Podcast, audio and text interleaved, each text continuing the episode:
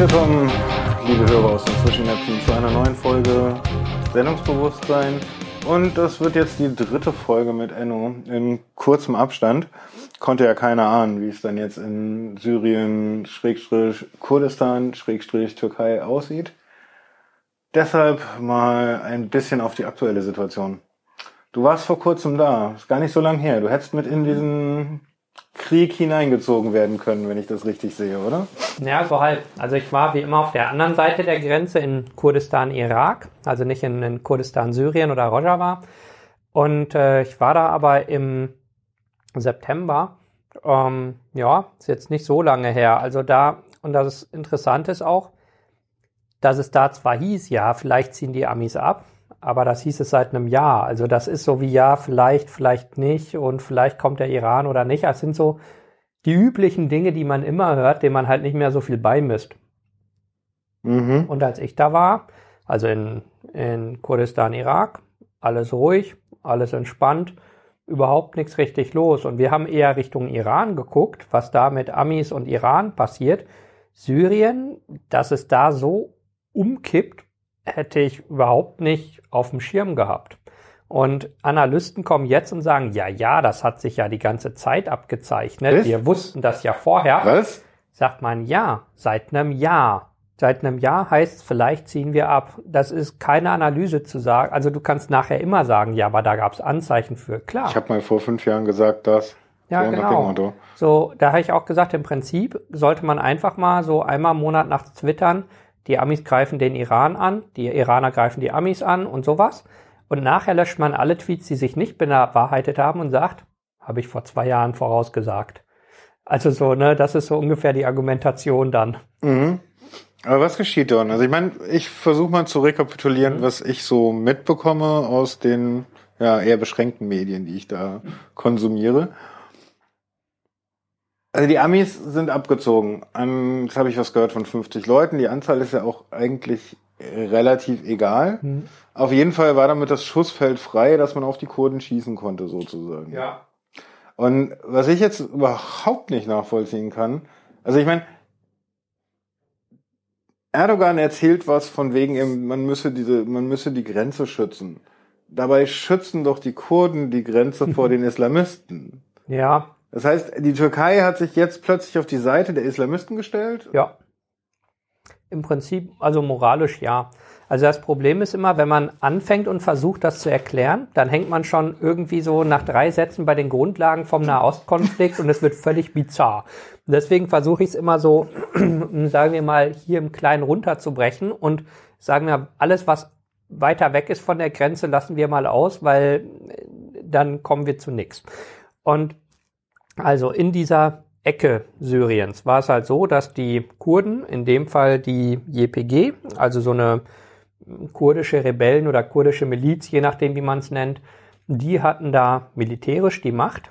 Die sind aber, das ist so ein bisschen schwierig, die sind zwar eine Armee, aber sie haben nicht nur die reine Aufgabe wie eine Armee, also wie die Bundeswehr da so, die schießen in die Richtung, die man ihnen sagt, sondern die sind auch also sie haben eine eigene politische Ausrichtung. Sie gehören zwar zur Partei äh, PYD, aber es ist jetzt nicht so, dass diese YPG-Leute oder also YPG-Leute einfach nur sagen, na, der, der das Kommando hat, der sagt mir, wohin ich schieße, sondern die sagen schon jeder Einzelne, naja, ich bin hier Kurde und ich äh, bin mit diesen Idealen einverstanden und ich möchte diese, sozusagen diese Weltsicht oder diese Gesellschaft, die wir haben, verteidigen. Also im Gegensatz zu sozusagen einem plumpen Söldner, der immer dahin schießt, wo er hin soll und je nachdem, wer gerade die Macht hat. Das heißt, das ist ähm, nicht, also deswegen finde ich, muss man schon sagen, also die haben einen eigenen Anspruch an sich selbst, was sie nachher da haben wollen. Mhm. Und sie haben jetzt nicht einfach nur, sind nicht wie eine plumpe Armee, die einfach irgendwo hinschießt. Mhm. So. Das heißt, das sind, das ist auch ein bisschen schwierig. So salopp gesagt sind Sozialisten oder Kommunisten. Also wen das im Detail interessiert, der soll es googeln, weil das mh, hm, wie immer bei diesen Gruppen in sehr viele verschiedene Dinge geht. Aber so grob gesagt, das sind, also ich sage jetzt mal vereinfacht, äh, Sozialisten, die eine Selbstverwaltung haben wollen. Mh, hm, das Volk soll sich quasi selber verwalten, ohne die klassischen staatlichen Strukturen. Und so haben die da halt halbwegs im, in dieser Ecke Syriens gelebt. Und Assad hat sie in Ruhe gelassen. So, da hat man sich so drauf geeinigt, solange sie sich halt mit dem IS gekloppt haben. Das ist halt so aus meiner Sicht die typische Assad-Taktik. Erstmal alle sich abknallen lassen und nachher gucken, was über ist. Also warum, warum vorher einen eigenen Soldaten schicken? Und nur so zum Gegensatz zu der Region, in der ich meist bin, Kurdistan, Irak. Die haben eine eigene Regionalregierung, die in der irakischen Verfassung verankert ist. Die haben ein eigenes Parlament. Die haben eigene Gesetze, die von denen im Irak abweicht. Und die haben ein System, sagen wir mal so, an den Westen angelehnt, so ein Kapitalismus mit Wahlen und sowas, also so grob. Nur dass man halt auch versteht, da ist ein deutlicher Unterschied zwischen diesen Kurden in Syrien und denen im Irak weil ich werde immer wahnsinnig, wenn ich hier in Zeitung lese, ja, da die halt die Kurden. Kurden so. Man sagt, das ist so wie wenn man irgendwie den 70ern sagt, ja, die Deutschen. Ich weiß nicht mehr, ob ich im Osten oder Westen war, aber mhm. weißt du, da halt in Deutschland irgendwie. Mhm. So, ähm. Es sind also, ich meine, die Kurden sind ja aufgeteilt über ein Gebiet von drei Ländern, ne? Hier, mit Iran. Mit Iran. Iran auch. wird immer vergessen. Also im Prinzip Iran, Irak, äh, Syrien, Türkei. Und es gibt so ein paar Ecken im Aserbaidschan, aber die vier machen so das Kerngebiet aus. Und die allergrößte Fläche davon liegt in der Türkei. Also da, ja, ja, da liegt der Großteil der kurdischen, sozusagen der Menschenmasse, die kurdisch sind. Warum, also, hm, lass mich das mal so aussagen. Die ethnische Säuberung der Kurden ist ja schon lange Staatsräson ja. in der Türkei. Ja. Also ich meine, die finden es ja vollkommen okay, dass man die Kurden abknallt. Mhm. Also ja, doch kann man sagen, der Großteil ja, sonst würden sie ja nicht Erdogan wieder wählen. Mhm. Und äh, warum fangen die jetzt damit in Syrien an? Wenn ähm, der größte Teil auf ihrem eigenen Staatsgebiet liegt. Ein wichtiger Teil ist auch, also das heißt immer die kurdische Minderheit ähm, in der Türkei, sagt ja, Minderheit schon, aber Minderheit denke ich immer so an halben Prozent oder ein Prozent. Ähm, und wir reden da so von einem Viertel bis ein Drittel der mhm, Bevölkerung ungefähr. Genau. Sagt schon eine Minderheit. Das ist so, wie man hier sagt, die CDU-Minderheit in Deutschland oder so. Mhm. Ähm, man auch sagen würde, ja, also äh, also es wird immer so wie so klein geredet oder so. Man sagt, nein, es ist nicht eine Minderheit am Rande, äh, sondern es ist ein signifikanter Teil der Bevölkerung, der da angegangen wird. Und also, äh, wo ich auch denke, also selbst der bekloppteste Diktator, der kann doch nicht ernsthaft glauben, dass er ein Drittel der Bevölkerung auslöscht. Also so, äh, also Wir hatten schon Beispiele dafür. Ja, nur ich meine so trotzdem rein, also ich denke immer, das ist irgendwie wir und ich finde auch dieses, das so als die Minderheit darzustellen, das ist wie so eine, wie so eine falsche Verniedlichung, als mhm. seien das so ein paar Leute am Rand. Man sagt, ja, weißt du, das sind so die drei Kurden, die da im Land leben und irgendwie und sagt, nein, das ist ein Drittel der Bevölkerung und die wollen nicht Spezialrechte für ihre fünf Ziegen und ihre drei Freunde, die wollen für ein Drittel der Bevölkerung eine ganz normale Teilhabe. Ja. Also die wollen, also manchmal scheint es mir so, wenn man so Artikel liest, dann klingt das so, als hätten die völlig obskure Spezialforderungen für eine völlig winzige Minderheit irgendwo am Rande der Bevölkerung. Die wollen, dass ihre Sprache erhalten bleibt. Die möchten nicht sich in einer werden. gewissen Hinsicht und, und das Recht haben, da zu leben, wo sie geboren sind. Ja, und auch der Punkt, so trivial es klingt, sie wollen ihr Alphabet schreiben dürfen. Denk, wie bescheuert ist das? Stell dir mal vor, in Deutschland sagst du, oh, darf ich auch mal ein anderes Alphabet schreiben in der Schule? Da wird der Lehrer dich angucken und sagen, äh, was, was willst du von mir? Schreib doch, was, wo du Bock drauf hast, wenn du was Kyrillisches ja, aufsetzt, mach. Na, aber also Sütterlin wäre dann schon wieder ein Problem. Ja, aber nur sagen wir, wenn du es sozusagen in der Klassenarbeit, wenn du einfach sagen weißt, ich möchte mal diesen Buchstaben auf ein Papier schreiben, ja. nur zum Spaß, ja. dann wird ja jeder Deutschland sagen, was, laber mich nicht voll, mach doch was du willst. So, und dort waren bestimmte Buchstaben gesetzlich verboten. Ja. Also das ist so der, der Grad an Bizarrheit, den man sich hier nicht vorstellen kann. So, und dann aber zurück, um auf Syrien zu kommen. Mhm. Also nur so, es gibt halt verschiedene kurdische Gruppen mit verschiedenen Interesse. Und auch das Verhältnis zwischen denen ist ein bisschen schwierig. Und ein bisschen erinnert mich das wirklich immer an so Ost- und Westdeutschland, wo man sagen kann, je höher man geht, desto größer sind die politischen Spannungen zwischen den Leuten.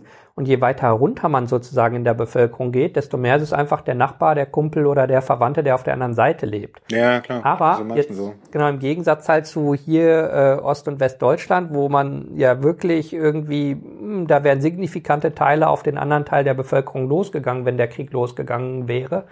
Da kann man sagen, die wollen sich nichts Böses. Also die zicken sich gegenseitig an. Die einen sagen, ey, die blöden Kommunisten, die kriegen eh nichts hin. Und die anderen sagen, ey, die bösen Kapitalisten, das ist per se doof. Also so. Aber wenn es halt hart auf hart kommt, dann sind es doch Brüder und Freunde und so weiter. Also dass das so ein, so ein bisschen komisches Verhältnis ist. Ja, wir sind Familien auch. ja, genau. Also einer sagte mal, das ist halt, äh, der sagte so, die Kurden sind halt wie so eine kurdische Familie. Natürlich prügeln sich die Brüder die ganze Zeit untereinander, außer der Nachbar macht sie blöde an. Also so, genau. ich dachte, okay, das kann man sich so, so, so irgendwie vorstellen. Und ähm, ja und das ist aber so, also dieses ganze die Kurden-Thema ist schon komplex genug. Und ja, dann, ich glaube, also da können wir auch noch Stunden von füllen. Boah, so, und jetzt halt in Syrien war eben so, diese, diese Kurden dort, die haben, ähm, die haben halt die letzten Jahre zwar übelst mit dem IS zu tun gehabt, aber sagen wir, als das mit dem IS besser wurde, haben die da relativ okay, also sagen wir arm oder so, aber ohne akute Bedrohung oder na, Bedrohung ist ja immer so latent, aber ohne dass akut jemand auf sie geschossen hat gelebt. Also es wurde mhm. so besser, so Stück für Stück. Und dadurch, dass halt zumindest von Kurdistan Irak auch ein Warenhandel gut funktioniert, ähm, also da wurden wieder Häuser gebaut, da Infrastruktur kam wieder zurück und so. Also das ging so in kleinen Schritten aufwärts, kann man sagen. Ah, und dann noch, warum das auch hier immer so durcheinander gebracht wird. Ich habe jetzt gestern oder vorgestern wieder eine DPA-Meldung korrigieren lassen, ähm, wo sie halt gesagt haben, na, An Annegret Kamp-Karrenbauer sagt, die äh, Peschmerga in Syrien, äh, dass äh, die können doch nicht fallen gelassen werden von, von den Amis. Und die Peschmerga ist aber die Armee der autonomen Region Kurdistan im Irak. Also die haben mal eben in der DPA-Meldung zwei Länder durcheinander geworfen ja, und nicht mal gemerkt. Also so ein, nur da denke ich halt, wenn jetzt irgendwelche Zuhörer sagen, das ist so kompliziert und komplex, ist es überhaupt nicht. Nur wenn man dauernd diese falschen und durcheinander Nachrichten liest, mhm. dann wird's komisch, weil man denkt, habe ich es jetzt richtig verstanden oder nicht. An sich, das sind halt, sind Kurden, die haben verschiedene Interessengruppen in verschiedenen Ländern. Im Prinzip fertig, im Großen und Ganzen. Ähm, so, und äh, also so, wir verwechseln uns ja auch nicht mit Österreichern, obwohl wir quasi die gleiche Sprache ja, haben. Ja, tun das aber schon. Ja, ja, genau. Nur hier wird man sagen, hallo, das ist, also es ist sehr ähnlich, so, aber es ist was anderes. Und naja, also die Kurden haben so langsam Besserungen in ihrer Situation gehabt und das mit Assad, das war keine geile Situation, aber es war so, man hatte sich so dran gewöhnt. Also sie waren in ihrem Gebiet, Assad in seinem und keiner hat äh, jetzt eine Invasion auf den anderen gestartet oder so. Das lief so. Aber das Problem ist eben, sie haben keine verfassungsmäßigen Rechte, sie haben keine, äh, also keine Sonderrechte, dass sie sich selber verwalten dürfen, sie haben keine anerkannte eigene Regierung und solche Sachen, sondern es ist immer so, so schwammlich.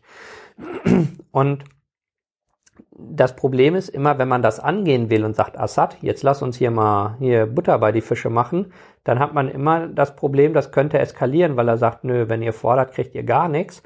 Also lief das einfach so vor sich hin. So irgendwie wie so ein, naja, man, man will diesen Begriff für den Herrn nicht benutzen, aber wie so ein Gentleman's Agreement, sagen wir mal, dass es so einfach so eingeseiert vor sich hin halt irgendwie lief. Diplomatisch. Ja, genau, so, so, so, so irgendwie halt. So, und jetzt ähm, war eben der Punkt, die Amerikaner waren schon, also seit Jahren ja dort, mit ungefähr 800 Leuten derzeit. Es gab auch Zahlen von 2.000 bis 3.000, das vielleicht mal, wenn sie irgendwie gerade zu Peakzeiten gewechselt haben. Und die haben, also die Amerikaner haben sich ziemlich frei zwischen Kurdistan, Irak und Kurdistan, Syrien bewegt und haben vor allem mit Hubschraubern das versorgt. Also wenn ich da am Lake Mosul sah, habe ich immer wieder die Transporthubschrauber gesehen, die so zu zweit, zu dritt rübergeflogen sind. Oder auch, dass diese riesigen gepanzerten Laster, also die aussehen wie so Mad Max Autos, da über die, die einzige Verbindungsstraße gefahren sind, weil die zum Servicen quasi in die Werkstatt gefahren wurden. Aber das mhm. war so Alltag. Also so, das war da ganz normal. Und dieses Bündnis sozusagen zwischen Imperialisten und Kommunisten ist ja auch schon, also man hat sich historisch dran gewöhnt, dass so der Feind meines Feindes mein Freund ist. Aber trotzdem kann man sagen, ja, solange es richtig akut auf den IS ging und alle in die gleiche Richtung schießen, hat man keinen Kummer miteinander und mhm. ist Kumpel. Aber in dem Moment, wo es jetzt so weniger akut ist und keiner direkt auf einen schießt, dann geht's natürlich los so mit, okay, wie ist jetzt mit politischem Einfluss, äh, mit äh, anderen Themen, soziale Sachen und so weiter, weil man halt, mh, mm, also im Kern mh, hat sich mir so dargestellt, die Amis haben gesagt, Leute, wir haben euch hier schön geholfen. Jetzt wollen wir irgendwas zurückhaben, im Zweifel halt politischen Einfluss auf diese Ecke. So. Und was den Kurden dort äh, so scheinbar zum Verhängnis wurde, war einfach, dass sie gesagt haben, hey, wir bleiben bei dem, was wir immer sagen. Was ja an sich nicht verwerflich ist, dass man sagt, ich habe eine Position und die hatte ich immer, die habe ich immer noch.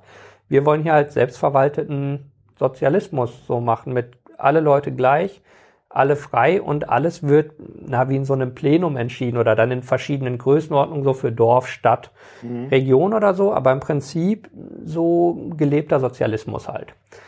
Und die Amis. Ja, eigentlich ist es auch gelebte Demokratie ein bisschen. Ne? Ja, ja, und jetzt, das ist genau der Punkt, was genau ist, wie sieht eine Demokratie aus? Und da scheiden sich dann nämlich da die Geister, die haben gesagt, naja, jeder kann doch mitmachen. So, es ist halt basisdemokratisch oder so. Ne? Mhm. Und die Amis haben gesagt, naja, sie wollen halt ähm, Wahlen, also Regierung, also Regionalregierung oder so soll gewählt werden, es soll Parteien geben, alle Parteien sollen zugelassen werden kein Staatsgebiet, da kannst du doch nicht wählen. Oh, du kannst ja selber deine Wahl machen. Man kann ja auch auf der Krim ein Referendum abhalten. Also, wenn man will, geht eine Menge. Nimmt doch keiner ernst. Das ist ein anderes Thema. Weißt doch, 80 Millionen Russen haben es anerkannt. Oder ja, wie genau. so, äh, naja. Und da war aber das Problem, also, mh, mm, also es ist so wie immer, es gibt fünf Stories, äh, fünf Varianten der Story, was passiert ist. Aber was sich so mittel rauskristallisiert hat, die Amis haben gesagt, ihr müsst halt hier freie Wahlen erlauben, also nach unseren Standards, mit allen Parteien, die halt Bock haben und antreten wollen, wo irgendwie mh, hm, so mitschwang, damit sie die Partei, die sie gerne haben wollen, pushen können, zum demokratisch Einfluss gewinnen. So. Und den Leuten vor Ort dämmerte das natürlich, weil das jetzt nicht das große Geheimnis ist, und die haben gesagt, äh, das System, wie es jetzt ist, ist das Beste, was die Leute hier seit langem hatten. Und selbst die Leute, die da wohnen, die vielleicht keine Fans von Sozialismus oder irgendwas sind, die sagen, ey, aber mir geht's halt nicht schlechter als vorher. Also, soll, also so, ob wir jetzt so, so einen Sozialismus oder eine Basisdemokratie haben oder wie auch immer, solange keiner auf mich schießt, bin ich erstmal sehr zufrieden. Und solange ich mich frei äußern kann draußen und nicht sagen muss, ey, ich bin Araber, damit irgendwie mich keiner abschlachtet. Ne? So, und äh, das war einer der Gründe, also so im, im Kern Einfluss, an dem dann diese Verhandlungen, die seit fast einem Jahr jetzt liefen, zerbrochen sind. Und vor einem halben Jahr ungefähr ähm, hieß es schon mal, die Amis ziehen vielleicht ab oder nicht ab. Und da sind tatsächlich auch Fahrzeuge, so kleine Kolonnen über die Grenze schon gekommen. Und die hatte ich auch gesehen, weil ich einfach zufällig gerade da war und halt diese riesen M-Raps, also diese gepanzerten LKW gesehen habe. Und die haben dann schlichtweg an der Tanke gehalten zum Tanken, weil das ist in Kurdistan, Irak ist eine sichere Gegend. Also Krieg ist halt nicht gleich Krieg, sondern das ist so wie wenn man hier durch Berlin oder ist sicherer als wenn man durch Berlin fährt und dann steigen die halt einfach aus, tanken und holen sich eine Cola. Dann bin ich halt hingegangen, hab gesagt, hey Leute, was treibt denn ihr hier? Oh, ich bin Journalist. Äh, ich will alles wissen und schreiben. Also sozusagen wir, also ich, ich bin kein Anwohner, der es unter der Hand wissen will, sondern mhm. so, also dass ihr schon wisst, worum es geht. Ich hatte auch ein riesen Presseschild auf dem Auto, also äh, war eh klar, äh, was ich da will. Und die waren aber auch ganz locker und ich habe halt auch gesagt, ob ich die Fahrzeuge fotografieren kann oder ich da ran kann. Und die haben gesagt, ey, die Karre ist minensicher, klar kann. Also was, was soll denn passieren, wenn du dich da rangehst? Also der Wagen wird schon nicht umkippen, kannst du dir ruhig angucken, ne? Also so, die sind da ganz pragmatisch und sagen, ey, wie, wie kompliziert wenn der denn der Plot, wenn du uns jetzt ansprichst, um dann eine Mine dran zu haften oder so, dann willst du einfach drauf schießen. Also wer hinkommt und mit einem redet, der wird schon nicht so gefährlich sein. Die haben noch nicht genug ähm, Kino aus dem ja, Westen gesehen. Genau. Und zum anderen denke ich mir, die waren gerade monatelang in, äh, da in, in Syrien, in Rojava unterwegs, die die werden schon wissen, wie Sicherheit geht, sonst wären sie jetzt ja nicht zurückgekommen. Ne? Mhm. Also die haben es richtig gemacht. Und die haben aber gesagt, ja, also sie sollen irgendwie zurückfahren und ähm, da, ob sie, ob das jetzt zum Abzug gehört oder nicht, können sie gar nicht sagen. Ich auch dachte, ihr fahrt doch dahin, du musst doch wissen, ob du abziehst oder nicht. Und die haben gesagt, nö, es heißt halt, fahr darüber. Es steht nicht, fahr darüber, weil. Mhm. so. Mhm. Und Soldaten halt, ne? Mhm. So. Ähm, und sagen, klar interessiert sie das, aber es ist nicht, nicht ihre Aufgabe zu fragen. So. Und später hieß es dann, ja, das war so halb halb. Die Autos mussten einfach zur Wartung oder zur Inspektion oder sowas. Aber man hat die dann halt sozusagen am Block rübergefahren, um so ein bisschen Druck zu machen, um sozusagen, wir könnten ja abziehen und äh, seht ihr, da fahren schon die ersten Autos. Den Säbeln rasseln. Ja, genau. Man denkt, okay, ist ja auch sozusagen ein, ein einfacher, billiger Verhandlungstrick, kann man sich ja vorstellen. So. Mhm. Aber das sozusagen zur Vorgeschichte. Und ist jetzt, ruhig, das ist ein Podcast. Ja, das ist, ähm, also wir haben hier Lebkuchen allerlei. ähm, äh, lecker. so. Und also, Ende vom Lied, es kam irgendwie zum Bruch. Warum exakt? Ist, glaube ich, noch nicht wirklich geleakt. Also es gibt so verschiedene Ansätze wie das, was ich gesagt habe, aber vielleicht hat Trump auch nur wieder einen schlechten Tag gehabt und gesagt, jetzt. Also ich meine, ja. entschuldige, das, was Trump betrifft, da kann man ja eigentlich von gar nichts anderem ausgehen. Ich meine, mhm. der Typ erzählt irgendwas von, ja, wir gehen da jetzt raus, dann mhm. erzählt er was von, ja, also äh, wenn die Türken nicht so springen, wie ich das will, dann vernichte ich ihre Wirtschaft. Äh, Wirtschaft. Das hab ich schon mal getan. What? Wann? Wann? Also in welchem Leben? mhm. Und äh, das nächste ist, ja, wieso? Das hat doch alles nichts mit uns zu tun. Mhm. Und ich baue einen neuen Trump Tower in Istanbul. Ja, genau. Mhm, also so. ja. Und ich habe dann einen Trump Tower geschenkt bekommen. Und dann. Ja, es ging halt so hin und her. Und dann hieß es so, also erstmal, um sicher zu sagen, ja, sie ziehen wirklich ab. Also überhaupt bis klar war, das stimmt jetzt. Und das ist nicht wieder in drei Stunden anders. Das ist ja eben bei der Trump-Administration auch das Problem, weil es hieß, ja, die ziehen ab. Und haben gesagt, ja, was heißt das? Also heißt das, sie ziehen ab oder heißt das gar nichts?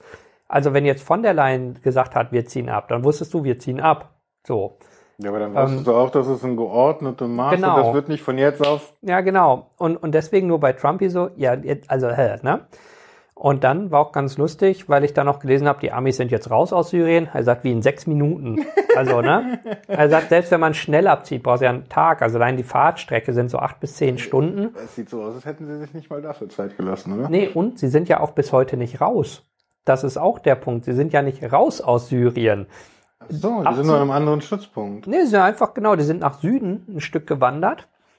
Und deswegen gab es auch so Chaos hin und her, weil dann irgendwelche so Leute in Kurdistan, die halt einfach, äh, also da in der Gegend, die die Amis gesehen haben, haben dann Fotos auf Twitter geschmissen und gesagt, die sind jetzt bei uns. Dieses, oh, jetzt geht der Krieg weiter da und da und die wildesten Gerüchte. Es hieß, nee, die sind einfach, ich weiß nicht, zehn Kilometer oder so nach Süden gefahren. Und die haben ja so verschiedene ähm, Bases. Also die haben welche mit den Heli Ports, also mit so halbwegs hübschen, so, so, so mittelmäßig. Und dann gibt's halt wirklich wie so, ach, irgendein Haus, was halt rumstand, mit einer großen Fläche drumrum, wo keiner mehr ist, wo du sagst, okay, und dann, dann wohnen wir jetzt hier. Also so, so improvisierte Minibasen. Und wenn du halt speziell bestimmte Ecken nachts beschießen willst, weil da noch IS-Leute sind oder so, dann hast du halt auch zum Teil einfach 10, 15 Leute, die mal eine Woche in irgendeiner Ecke unterwegs sind und dann wieder nicht. Also es ist halt nicht so, wie man sich so ein Bundeswehrkaserne hier in Berlin vorstellt, das wird gebaut und dann sind da alle, sondern es ist so ein bisschen fließend und du hast so Hauptpunkte und dann so, ja, drumrum was. Und dann sind sie halt zu den anderen rüber. Und dann war es ja aber immer noch so, so was jetzt? Also so, wie, also was, was ist jetzt die Sache? Und dann hat es sich ja so hin und her überschlagen in den letzten Tagen, dass man echt überhaupt keinen Überblick mehr hatte. Und vor allem dachte ich, wenn du morgens eine Zeitung gelesen hast, die gedruckt war mit Redaktionsschluss 16 Uhr, das ist so wie vor ein paar Monaten mit den Brexit-Verhandlungen, wo du so sagst, ja, was ist jetzt? Irgendwie. Und ungefähr war es dann halt so, also die Amis haben sich zurückgezogen, haben sich an Kampfhandlungen halt nicht mehr beteiligt so richtig.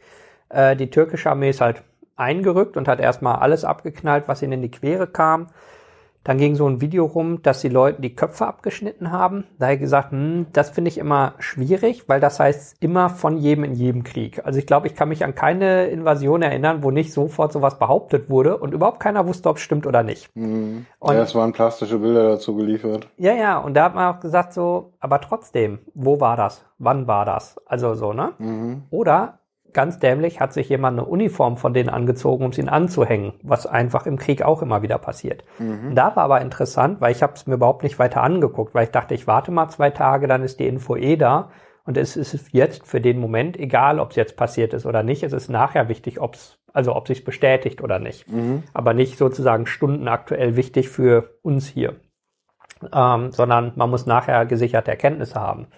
Dann habe ich aber mit einem Bekannten gesprochen, der sagte, doch, doch, das ist sehr sicher passiert, weil irgend so ein Depp von denen hat es nicht einfach nur irgendwie auf Facebook geladen, sondern irgendwo quasi mit den ganzen EXIF-Daten im, im, also so mhm. hochgeladen, also mit seinem Standort, mit dem mhm. Timestamp, mit welches Handy, mit welcher Versionsnummer, sagt, ja, das kann man alles faken, aber ja, es ist unwahrscheinlich, also so, ne? Und es passt alles.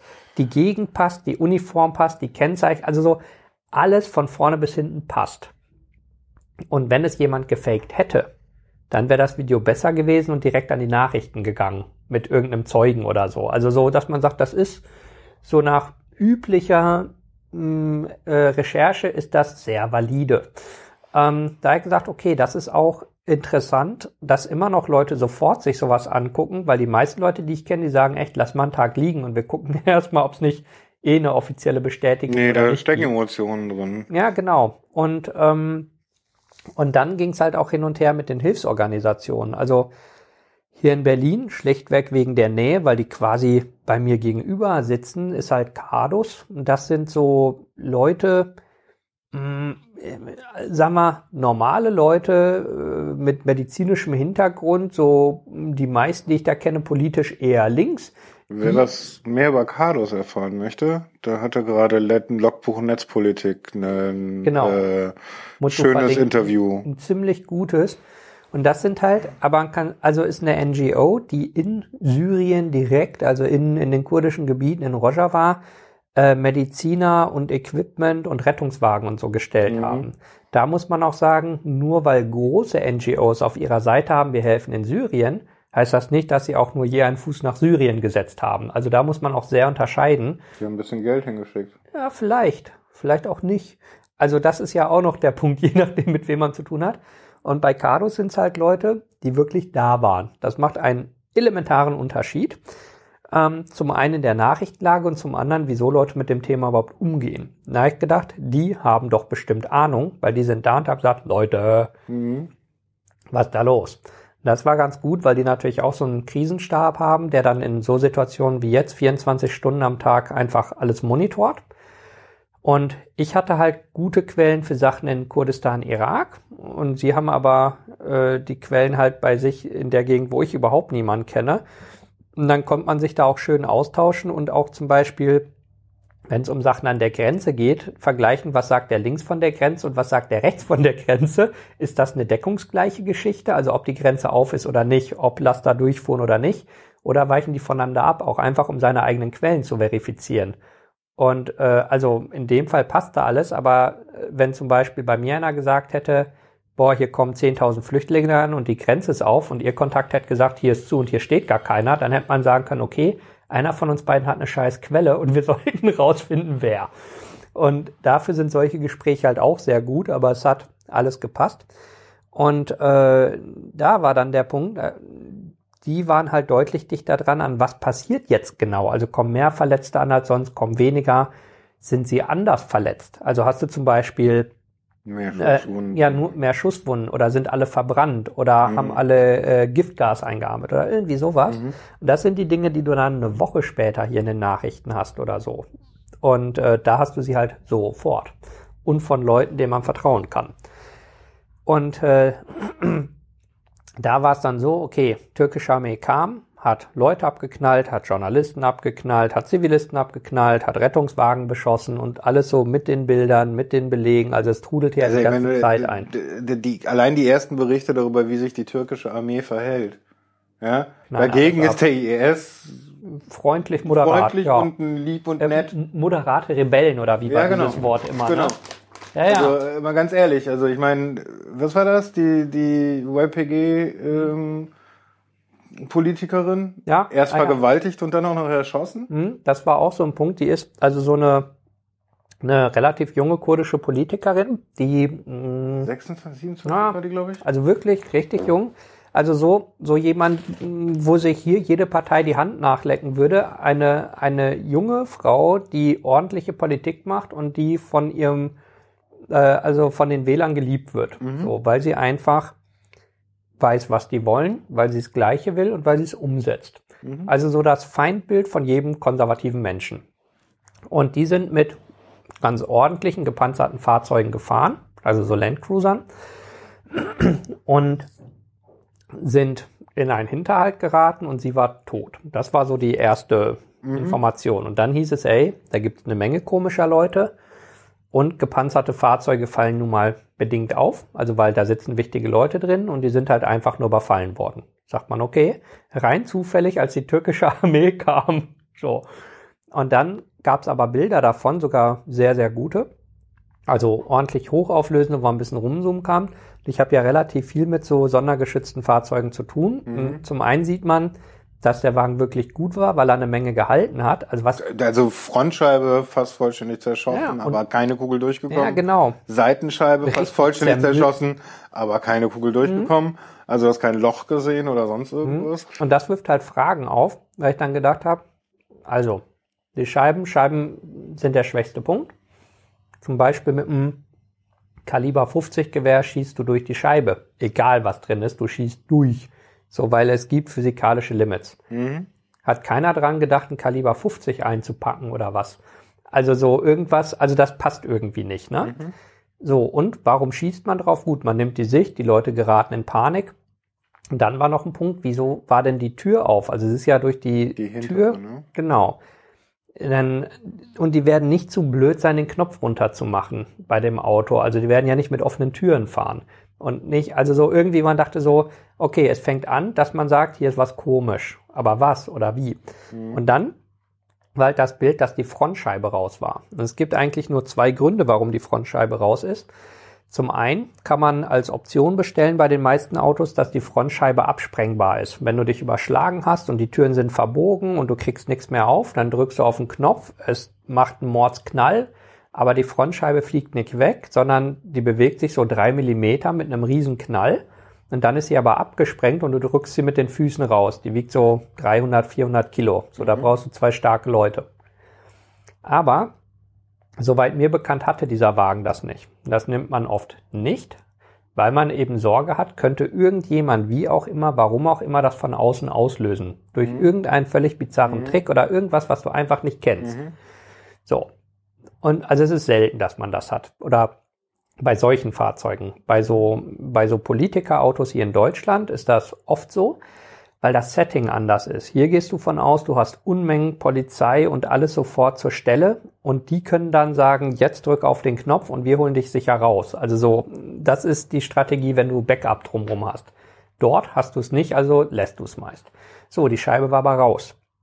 Der zweite Weg, die Scheibe, die Frontscheibe rauszuholen, ist, wenn du sehr genau weißt, wie sie der Hersteller verbaut hat, also weil da natürlich Sachen dran sind, damit man sie nicht einfach rausnehmen kann. Und wenn du spezielles Equipment hast, das ist jetzt nicht super spezieller Geheimkram, aber man muss es beihaben. Also und du musst eine 400 Kilo Scheibe heben können. Das heißt, du brauchst entweder Manpower und richtig fette Saugnäpfe und eine Menge davon, oder du brauchst irgendeine Art von Heber oder irgendeine Art Luftkissen zum Zwischenquetschen. Also einfach, du musst dir das vorher genau überlegt haben.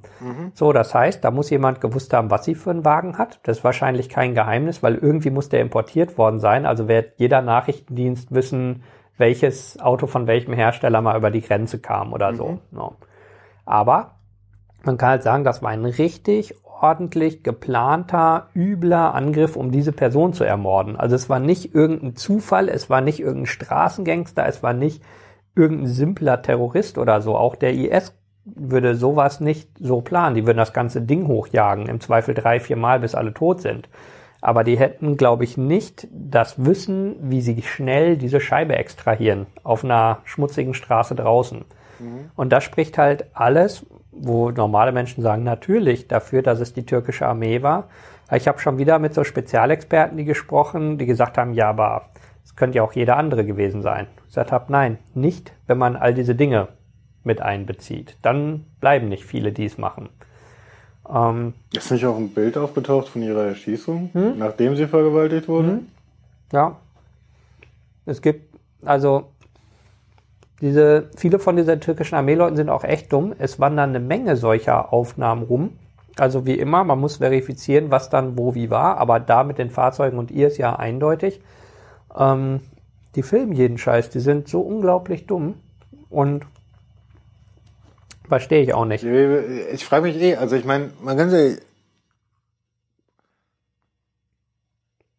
Das ist ein also die Türkei würde ich jetzt nicht unbedingt als das, ein westliches Land bezeichnen, ja. aber es steht dem schon sehr nah. Ja. ja. Von der türkischen Armee hätte ich jetzt nicht erwartet, mit einem derartigen Barbarismus vorzugehen. Ja, ich schon. Also der Hauptpunkt ist, hm, was soll ihm passieren? Ich glaube, das ist wie immer so, Gelegenheit macht Diebe. Hm, wenn du dir sicher bist, es passiert überhaupt nichts, kein Gericht der Welt wird dich jeder für verurteilen. Und deine Aber der Gott? Ja, der guckt ja dann immer weg. Da gibt es so. ja immer so diese Auslegung mit, was der sieht und was nicht. Mhm. Wurde mir auch mal erklärt, deswegen kann man ja nachts saufen, weil er da nichts sieht. Ist ja dunkel. Also, ja, ja. Aber das ist halt der Punkt. Hm, niemand verurteilt dich für. Auch wenn es heißt, da sind ja Kriegsverbrechen und so. Ja, richtig. Und jetzt? Wen interessiert denn in unserer Welt ein Kriegsverbrechen? Nicht mal, nicht mal unsere Regierung interessieren Kriegsverbrechen. Oder auch die UN. Mhm. Also die UN, die einen zwangsprostituierten Kinderpuff in Kosovo betrieben hat. Oder die UN, die einen zwangsprostituierten Kinderpuff in Haiti betrieben hat. Ähm, und sogar die Leute bekannt sind, die es gemacht haben, aber die aufgrund ihrer Immunität ja nie verurteilt werden konnten. Ähm, solche Sachen zum Beispiel. Man denkt, die sollen sich drum kümmern? Nee. Also, wer denn? Kein Schwein interessiert's. Und das ist auch immer interessant, wenn dann Leute sagen, ja, aber irgendwer müsste also so vom Gerechtigkeitsempfinden ja, der, her. Der, der, einer der mir immer wieder entgegenschlagenden Punkte, warum der erst so schlimm ist, ist ihre Barbarei. Ja, ja. Wie schlimm sie denn sind, dass sie, wie sie. Menschen töten. Die Türkei hat das gerade getoppt und zwar um einiges. Ja, und, und da kannst du echt so die Strichliste machen, wie oft sie das gemacht haben. Das ist ja nicht der erste Fall, ja, Dauerzustand.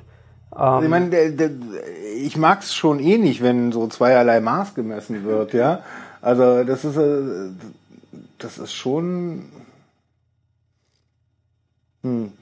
Ich finde es umso, umso bedenklicher, dass von dem Westen, also gerade aus Europa, hm. nichts kommt. Da ähm, kommt ja was. Was denn? Äh, Leopardpanzer, G36 ja, okay. Gewehre, ne? Das meine ich ja, das meine ich ja, das meine ich ja. Hauptsache wir verkaufen unser, unser Scheißzeug hier und äh, Denkt man an die Arbeitsplätze. Genau, die ganzen Arbeitsplätze, genau. die wichtig sind. Für jeden Arbeitsplatz müssen zwei Kurden sterben, oder was? Ja, ich wollte wirklich mal die Zahlen haben, nämlich für, also ich wollte mal mit den Export-Dingern, ähm, mit den Exportgenehmigungen gucken und dann die Konflikte und so gegenrechnen wie viel, also quasi wie viele Leute hat welcher Heckler- und Kochmitarbeiter auf dem Gewissen? Also dass man sagen kann, für jeden Job hier müssen fünf sterben oder sowas in der Art. Ja, ja, genau. Und die Zahlen kriegt man halt nicht. Und da sagt, ich kann dir auch gerne irgendwie in, nicht für jede einzelne Exportgenehmigung, aber ich hätte gerne mal einfach so in Summe, weil so einfach, dass man diese Zahl errechnen kann. So, wir, wir sind doch statistikliebende Deutsche. Aber das will die Bundesregierung irgendwie nicht, oder? Ja, warum wohl? Eine ganz triviale Sache. Ich hatte mal angefragt, wie viel Personen sind durch die Bundeswehr gestorben in den Einsätzen. Ja, das ist kompliziert, weil das kann man ja so und so, da ich doch, es gibt Fälle, die kann man ganz klar rechnen. Wenn jemand ihm eine Knarre auf den Kopf setzt und abdrückt, also warum auch immer, jetzt nicht sozusagen rechtlich oder moralisch, sondern einfach nur faktisch gesehen, dann war er das. Ich meine jetzt nicht die schwammigen Randfälle, äh, einer ist ausgewichen und gegen Baum gefahren, zählt das oder nicht, mhm. sondern die ganz klaren, nachweislichen Fälle. Mhm. Und selbst diese Zahl kriegt man nicht. Ja, warum wohl? Ja, ja, nur ich denke auch, also so, mich würde einfach interessieren, ist es einer, zehn, hunderttausend, also Und das hatte ich vor Ewigkeit mal im Blogpost geschrieben, so seid ehrlich in der Politik. Weil ich immer noch denke, die ganzen Verschwörungstheorien und eine Menge rechte Scheiße, also nicht alles, aber so Propagandakram, kannst du gut absägen oder entkräften, wenn du einfach mal ehrlich wärst. Also wenn du zum Beispiel sagst, ja, lass uns eine Volksabstimmung machen. Wir können jetzt auf vier Milliarden verzichten. Das heißt, wir haben wahrscheinlich so und so viele Arbeitslose in dem und dem Sektor und ähm, dafür liefern wir keine Panzer. Oder also was wollt ihr? Wollt ihr A oder B? So dass man aber einfach sich mal mit befasst. Oder dass man halt sagt, ähm, wir haben dagegen gestimmt, weil uns sind die Jobs hier wichtiger. Also es wäre wenigstens ehrlich und Ja. dann könnte man sich auseinandersetzen. Genau. Ja? Aber dieses ewige, ah, wir tun alles, was in unserer Macht steht. und wir verurteilen das sehr. Wir schicken da noch mehr Waffen hin. Ja, und oder halt auch bei anderen Sachen, er sagt, sag doch einfach, was ist. Also sag zum Beispiel, ähm, keine Ahnung, NSU-Skandal, ja, lief richtig scheiße, das und das und das und das und wir arbeiten dran, wo er sagt, ja, okay, macht's nicht besser, aber ich komme mir nicht so verarscht vor. Alter, irgendein, also mal ganz ehrlich, ja, die Halle-Nummer ist ja auch noch so ein Ding, ja. Hm, Da 16 muss Minuten. ich, nein, hä? 16 Minuten, schon war ein Polizist da. Ja, genau. so schnell ging's schon, ey. Ähm, aber nehmen wir ganz ehrlich, da, da müssen sich jetzt vor Journalisten, vor irgendwelchen äh, äh, Spinnern Leute aus Schweden rechtfertigen, die eine Plattform geschrieben haben, ja, auf der sich Leute austauschen. Ja. Für die Kommunikation. Da, der wird, der wird von der Presse qua gleichgesetzt mit, als hätte er die Morde begangen. Noch besser beim ZDF, der dieses gefotoshoppte Video gemacht haben und einem E-Sport-Anbieter Ja, ja, genau. das Dreamhack Streaming CS das untergeschoben. Ja, die haben, die haben den, das Video in das andere Video montiert. Also so, so getan, Wir als hätte den der. Hintergrund, weil das auf Twitch war. Nee, und sie haben gesagt, sie haben also de facto dem E-Sport-Anbieter, Menschen da, Gaming-Anbieter, äh, in die Schuhe geschoben. Er hätte das Streaming übernommen für die Sache Mhm. und haben dann gesagt, ah, wir kennen uns ja mit Internet nicht aus. Wir haben genau. irgendwas kopiert. Denk, okay, das gesamte ZDF hat nicht einen Menschen, der weiß, Das dass Beweise fälschen verboten ist. Nein, das ist, das, nein, die Bilder zählen an der Stelle. Das ist totaler Schwachsinn. Aber ich, ich verstehe diese, die, die, die, die, diese dahinterstehende Doppelmoral langsam aber sicher nicht mehr. Ja, da muss sich ein Behinderter in Schweden dafür rechtfertigen, dass ein Deutscher auf seiner Plattform sein Manifest hochladen konnte, was er auch auf der Wikipedia, archiv.org oder sonst wo gemacht hätte machen können, ja. Ähm, und, und wird behandelt, als, als sei er der Mörder, Ja. in Anführungsstrichen. Ich hatte ja auch dem ZDF gesagt, ihr könnt doch nicht, wenn der, der Mörder hat sein Video gestreamt und ihr sagt, ich soll Seehofer jetzt im Stream befragen, macht ihr damit nicht quasi Terrorunterstützung oder das Gleiche? Ja, also weil Stream ist Stream. Ich kenne mich ja nicht so aus mit Internet, ne? Aha. Und da hieß es das ja völlig lächerlich. Sag, ach so. Ah ja, okay. Guter Stream, Ja, böser wir Stream, sind uns gutes sicher, Bild, dass, dass das lächerlich ist, aber ihr macht das Gleiche doch andersrum. Ja, also genau. solche Verallgemeinerungen. Aber dann wird sich Ja. dahingestellt auf der anderen Seite und ich meine, da hat gerade ein Land wie die Türkei, ja, Kriegsverbrechen begangen. nicht nur Kriegsverbrechen, das hat einfach eine Invasion begangen in ein anderes Land und stellt sich auch noch dahin und sagt, wer behauptet, das sei eine Invasion, dem schicken wir Flüchtlinge auf den Hals. Und da hat gesagt, herzlich willkommen. Ich mag Baklava. Hey, wir sind 500 Millionen Leute in Europa. 3,6 Millionen Flüchtlinge, das Scheiß spüren drauf. wir nicht mal. Ja, zum Vergleich, Kurdistan, Irak, 5 Millionen da Einwohner, kann ich mich 2 sowas von Millionen, ja, 2 Millionen Flüchtlinge drauf, ne? Und denen geht's noch gut. Also die sind wirtschaftlich langsam am Arsch, weil das Verhältnis halt ein total anderes ist und die Wirtschaftsgröße, also die wirtschaftlichen Größen anders. Aber die haben mal eben ein Drittel Flüchtlinge im Land. Naja, aber die, also ich Von mir aus, wir tauschen. Wir schicken einen Neonazi für jeden Flüchtling. oh Also nee, nee, tu das den armen Menschen da unten nicht an. so in die Wüste. Das- nee, dann kommt wieder die alte Rommelgeschichte hoch und so. Aber- Muss nicht. Unterm Strich halt, ich denke auch, scheiß drauf, bring rüber die drei Millionen. Oder, total einfach, gib die Milliarden an die Regionalregierung in Kurdistan, Irak. Die haben Platz, Mhm. die nehmen die Leute gerne. Mhm. Das sind quasi Nachbarn. Also die Kultur ist echt so, so, weißt du, so wie Österreich und Deutschland halt. Also du musst dich nicht stark umgewöhnen, wenn du rüber gehst. Das Essen ist vielleicht ein bisschen anders benannt. Mm, Und alle sind zufrieden. Dann wird irgendein Scheiß erzählt von denen, ja, aber also die Waffen, die jetzt da noch hingeliefert werden, das ist ja nur Marine und Marine die kann, kann man ja in schießen. Syrien nicht einsetzen. Sag mal, Syrien liegt nicht irgendwie am Mittelmeer? Ähm, die Russen haben doch vor, man war das zwei Jahren, drei Jahren, aus dem Schwarzen Meer über den Iran, über den Irak die Raketen geschossen zum Vorführen. Da waren die Kunden mit auf dem Schiff, um zu zeigen, guck mal, wie das fliegt. So, bam, bis Syrien durch. Ja. Ähm, ja, What eben. the fuck? Also, äh, Ja, und es ist jetzt nur ein paar Wochen und nur in den Wochen wird keine neue Genehmigung erteilt. Das heißt, du kannst den Vertrag schließen, du kannst bezahlen, du kannst anfangen zu bauen, aber die Genehmigung lässt du dann in vier Wochen oder in fünf ja, wenn wieder wenn ausgelaufen alles wieder vergessen ist. Ja, Wir sind mittlerweile der drittgrößte Rüstungshersteller in der Welt. das heißt, zwei sind noch vor uns, ne? Naja gut, aber das sind die, Die Amis. überholen wir noch. Ja, genau. können wir schaffen. Ja, genau. Also ich meine, muss man sich mal vorstellen, also ich meine, mit deutschen Waffen soll die Welt genesen oder was? Ja, genau. Ja, weißt du, die bringen Frieden. Da gibt's, ich weiß gar nicht mehr, was das für ein Film ist. Ach doch, genau, Surrogates. Ähm, auf jeden Fall, man, man sieht so einen Polizisten, der ermittelt und er ist bei irgendeinem Armeegeneral und im Hintergrund knallen die die ganze Zeit Leute ab und du siehst die Livestreams so aus dem Krieg und wie alles abgemetzelt wird und dann sagt der General irgendwann so, ich muss jetzt aber weitermachen, da läuft eine Friedensmission. Ja, es ist zum Verzweifeln. Also das ist, sowas ist echt zum Verzweifeln. Ja. Ja, und jetzt halt, also zurück nach Syrien. Die Lage Ja. war dann. Äh, dann hieß es halt, ja, macht ja nichts, das gehört ja alles. Das sage ich ja, das Thema ist so komplex.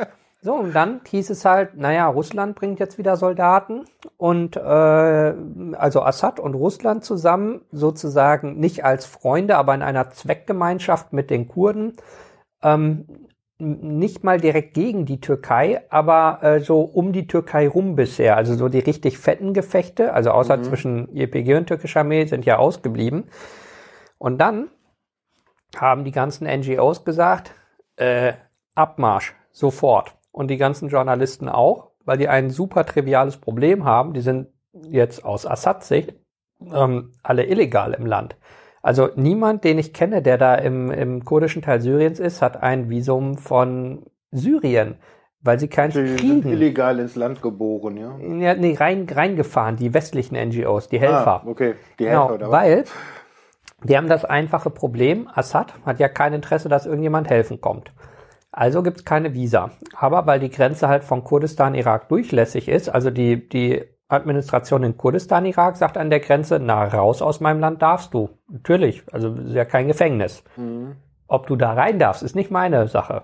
Also ich prüfe ja nicht, ob du ein syrisches Visum ha- Visum hast, sondern nur, ob du eins für mein Land hattest und jetzt rausgehst.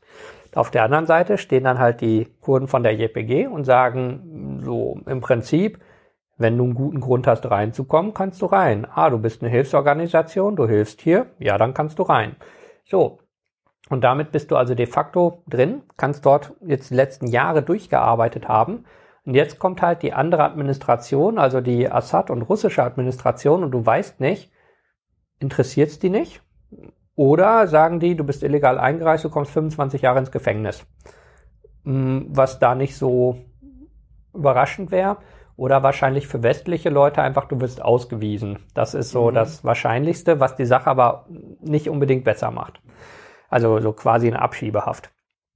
Ähm, so, und weil die Leute vor Ort ja aber Erfahrung mit äh, Assads und den russischen Truppen haben, haben die gesagt, okay Leute, wir müssen weg. Und jetzt könnte man ja sagen, na ja, die haben ja selber Ärzte und so weiter. Aber das Problem ist, zum einen, ähm, wir kennen das ja aus den Nachrichten, wenn es immer heißt, es waren keine Deutsche unter den Opfern. Und dann sagt ganz Deutschland, huh, wieder nur Ausländer gestorben, Glück gehabt. So, und das Das ist ist so eine Formulierung, die mir jedes Mal so die Nackenhaare Mhm. Ja. emporstehen Und lässt. kann man sich vorstellen, genau so ist es halt, solange ein Deutscher in dem Krankenhaus ist, schießt äh, Putin keine Rakete drauf und Assad möglichst auch nicht. Also, oder so, dass man nicht weiß, dass sie es waren oder so.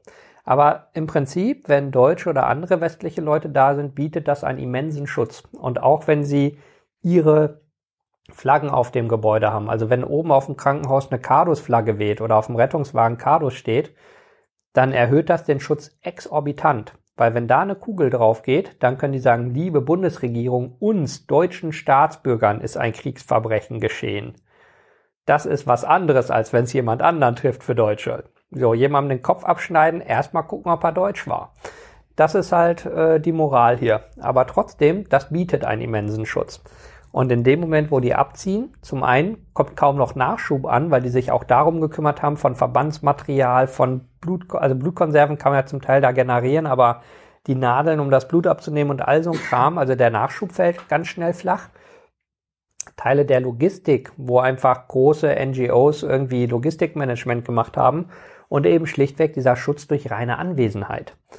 Und äh, das ist halt so der andere üble Punkt, weil man ja eigentlich sonst sagen könnte, naja, wenn die Russen da sind, solange die keinen abknallen wie die türkische Armee, sollen sie halt da sein, solange die Mediziner weiterarbeiten können.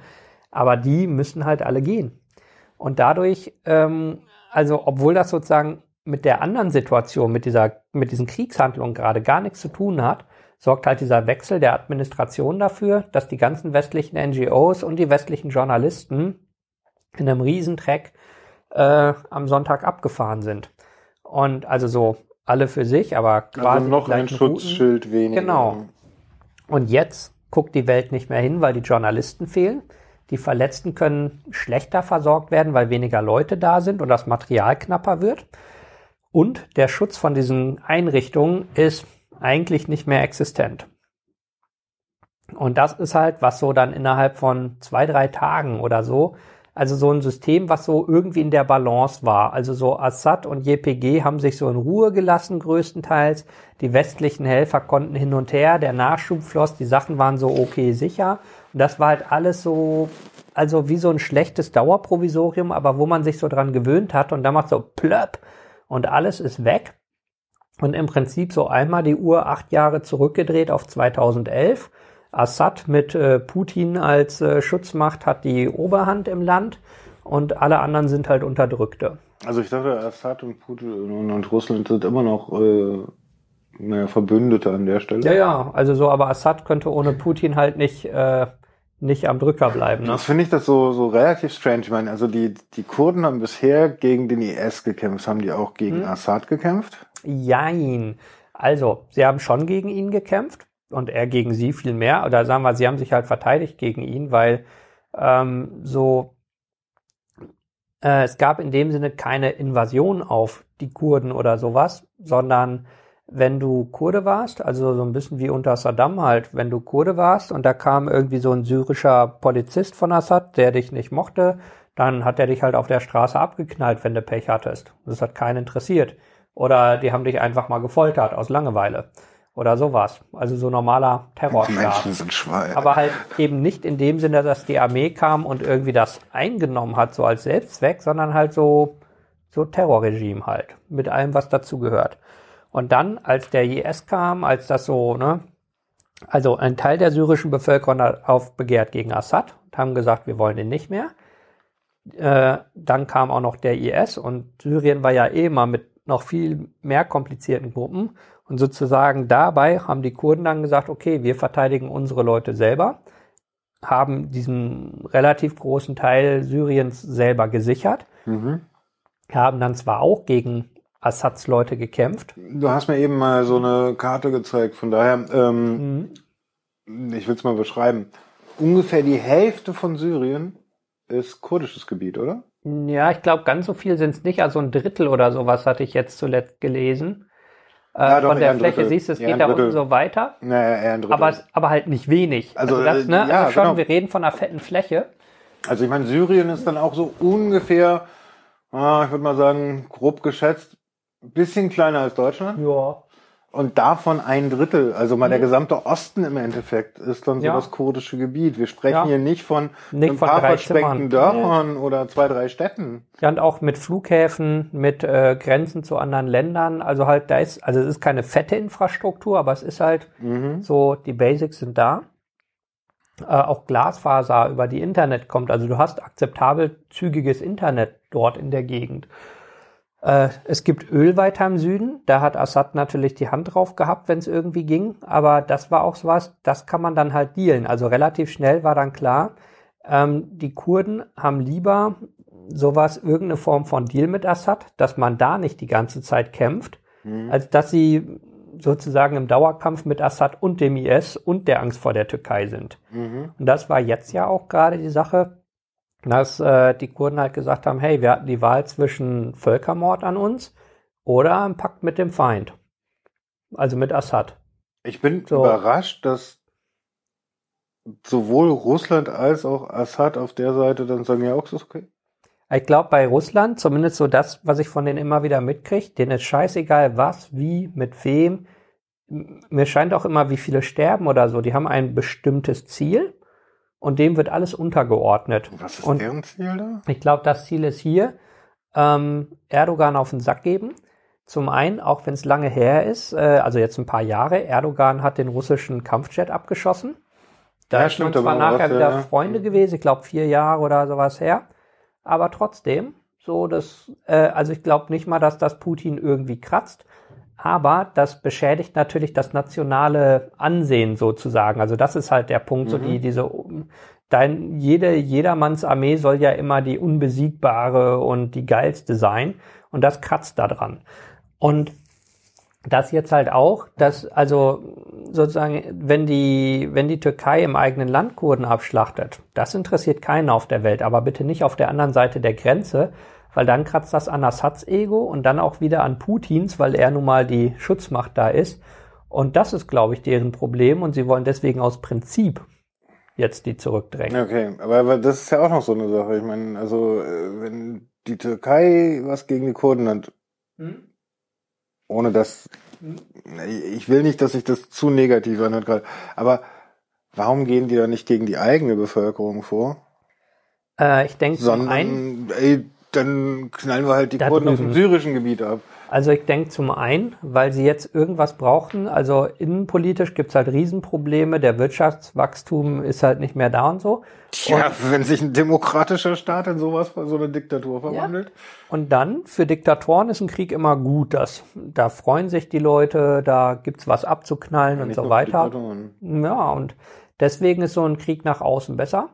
Und der andere, der andere Punkt ist, auch mit dieser Riesenübermacht und diesem unglaublichen Rassismus und so weiter, kriegen sie es ja trotzdem nicht hin, die Kurden zu unterjochen im eigenen Land seit Jahrzehnten oder seit Jahrhunderten, also je nachdem, wo man jetzt anfängt, die, die Skala anzulegen.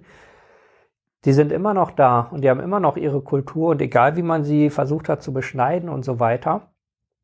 Und äh, also mm, so ein bisschen so wie der Große, der auf dem Schulhof, der einen die ganze Zeit ärgert, der sich nicht ärgern lässt, Uli. dann gehst du halt zum nächsten. Ja. Und versuchst da mal, damit deine Kumpel sagen, geil, jetzt hat er wieder ein. Mhm. Also so, ähm, ja, so halt ablenken und also geht's ja nicht um die Sache. Auch dieses Argument, ich muss meine Grenze sichern. Ja, hat da je einer rübergeschossen von denen? Also ich kann mich nicht erinnern, dass irgendwie mal die JPG äh, die Türkei angegriffen hätte oder so. Okay.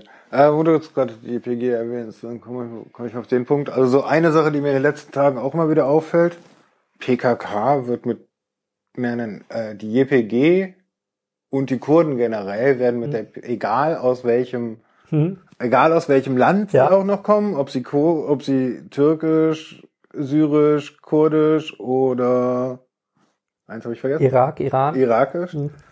Äh, sind äh, alle Kurden sind Terroristen, weil die PKK ist eine terroristische Organisation. Ja, man kann sagen, erstmal kommt es auf das Land an, ob sie es sind oder nicht. Das ist ja immer so Auslegungssache. Ne? Und ich meine, in Syrien gibt es wahrscheinlich keine PKK, oder? Nein, also die PKK und die JPG, die sind schon so lose verbandelt. Also die, da gibt's ähm, die, die hängen schon zum einen ideologisch auf einer gleichen Linie und zum anderen gab es da auch so Personal, mh, hm, so wie Überschwappungen von links nach rechts und sowas. Also die sind schon mh, hm, ja so lose verbunden oder wie man es nennen will. Äh, aber da gibt's auf jeden Fall Kontakte, also die die auch pflegen. So, aber ähm, es ist halt was anderes. So, weil die türkisch, äh, die die amerikanische Armee würde, glaube ich, nie im Leben mit der PKK auf Patrouille gehen mit PKK-Patches drauf aber mit der JPG schon, weil die sagen, ja, das ist was anderes, das ist ein anderes Land, das sind andere Leute, ja, die haben da so ihre Verbindung, aber es ist halt was anderes. Und dann die in Kurdistan, Irak, Da darf sich die PKK überhaupt nicht betätigen und die wollen die überhaupt nicht da haben. Deswegen haben die ja dauernd Clinch, weil die Mhm. PKK das als Rückzugsgebiet nutzen will. Und die äh, kurdische Regionalregierung sagt, nee, ihr könnt das bitte bei euch lassen, wir wollen euch hier nicht. Und wenn dann die türkische Armee kommt und halt so am, am Rande über die Grenze bombt nach Kurdistan, Irak rein, auf die PKK-Leute, dann sagt die kurdische Regionalregierung halt auch, hey Leute, das ist euer Bier. Also da sagen wir, also wenn ihr hier rüberkommt und dann von der Türkei weggebombt werdet, da machen wir dann auch nichts, weil wir wollten euch gar nicht erst hier haben. Also das ist noch so ein ganz anderes Also Verhältnis. das sind dann sogar diese beiden eigentlich, was Ja. gerne als Einheit gesehen Ja. wird, das ist, ist gar, Gar keine nicht, Einheit. überhaupt nicht. Und das sind auch schon wie drei, es sind vier verschiedene Länder, vier verschiedene Ja. Kulturkreise. Ja, ne? genau. Also es überschwappt sich halt und wie gesagt, wenn man dann sozusagen in der Gesellschaft weiter runtergeht, dann sagen die Leute, ey, wir sind doch alles Kurden, wir sind doch alles Kumpels. So, wenn man die Politik sozusagen rauslässt. Deswegen auch immer, wenn es heißt, ja, wird es mal ein vereinigtes Kurdistan geben? Ich denke, das wollen die überhaupt nicht. Also habt ihr die mal gefragt? kommen, oder? Also so, das ist im Westen, ich das immer wieder, ja, und wenn die sich alle vereinigen, sage ich, habt ihr die mal gefragt? Die wollen das auf beiden Seiten nicht. Also sagen, sie wollen befreit sein. Also alle vier Teile Kurdistan sollen frei sein und frei leben können und alles. Aber das ist so wie die EU. Wir sagen ja auch nicht, ja, sollten wir uns jetzt mal mit Frankreich vereinigen? Da würden beide Länder sagen, ja, Moment mal, Moment Aber mal. da haben Elsässer ein anderes Thema. Ja, man sagt so, ne? Wir haben offene Grenzen, wir haben eine Währung, wir mögen uns. Aber das heißt nicht, dass wir das gleiche Land sein müssen. Ja, genau. Und so ist das da auch. Also die hätten halt auch gerne offene Grenzen und alle in Frieden leben. Das heißt noch lange nicht, dass alles gleiche System wollen. Das sind ja zwei verschiedene Fragen. Sondern die wollen Ja, halt genau. Frieden und äh, Freiheit. Jetzt sind, ich glaube, gestern ist es an mir vorbeigeflogen. Jetzt greift die Türkei auch im Irak an. Jein. Ähm, wie gesagt, das ist seit Jahren so, dass die türkische Armee so am Rande, also im Kandilgebirge, also direkt an der Grenze zum Irak, äh, zu, zur Türkei und direkt an der Grenze zum Iran, also wenn man so den Bogen runtergeht, da ist das seit, weiß ich nicht, seit 20 Jahren oder so, so. Und alle paar Jahre wieder geht's durch die Medien als, oh, jetzt kommt die Türkei darüber und jetzt beginnt die Invasion. Ja, ich meine, zwischen Türkei und dem Irak liegt immer noch Syrien, oder? Nee, nee. Nee, nee Ah, nee. oben an der Spitze. Ja, ja, genau. Ah, die, haben, die haben eine eigene Grenze. Ja, im Nord Warte mal. äh, Nordwesten, ne? Ich hier auf dieser tollen Anzeige, wo schon wieder eine Werbung angegangen ist, die Werbung wegmache. ja, die müssen auch ihr Geld verdienen mit der Karte. Ah, ich verstehe. Also Nord, also äh, okay, das ist wirklich ein kleines Stück. Und hier ist Irak. Siehst du, das sind so 200, Ja, 300 hier Kilometer sehen, die, Grenze. sehen unsere Hörer leider nicht. Genau, nee, nur für dich. Also macht euch Google Maps auf, gebt Irak ein, ihr findet das schon. Also da ist eine Grenze. Ja, das ist eine Und- kurze Grenze zwischen Türkei und Irak und Genau. Syrien und Irak. Genau. Genau, sie haben alle einzelne Grenzen. Äh, Und das ist so, dass ungefähr, na, wann waren das? 2014 fing das an, dass die türkische Armee auch die Peschmerga, also die Armee der autonomen Region Kurdistan, ausgebildet und mit Waffen ausgestattet hat. Da hatten auch beide Seiten überhaupt kein Problem mit, weil die seit Jahren gute Wirtschaftspartner sind. Und auch so gesehen kein direktes Problem miteinander haben.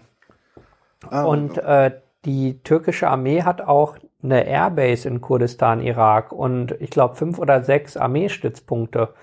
Ähm, also die, die leben da einfach nebeneinander her. Und von dieser Airbase in Kurdistan, Irak aus starten dann noch Kampfjets, die PKK-Leute in Kurdistan, Irak wegbomben.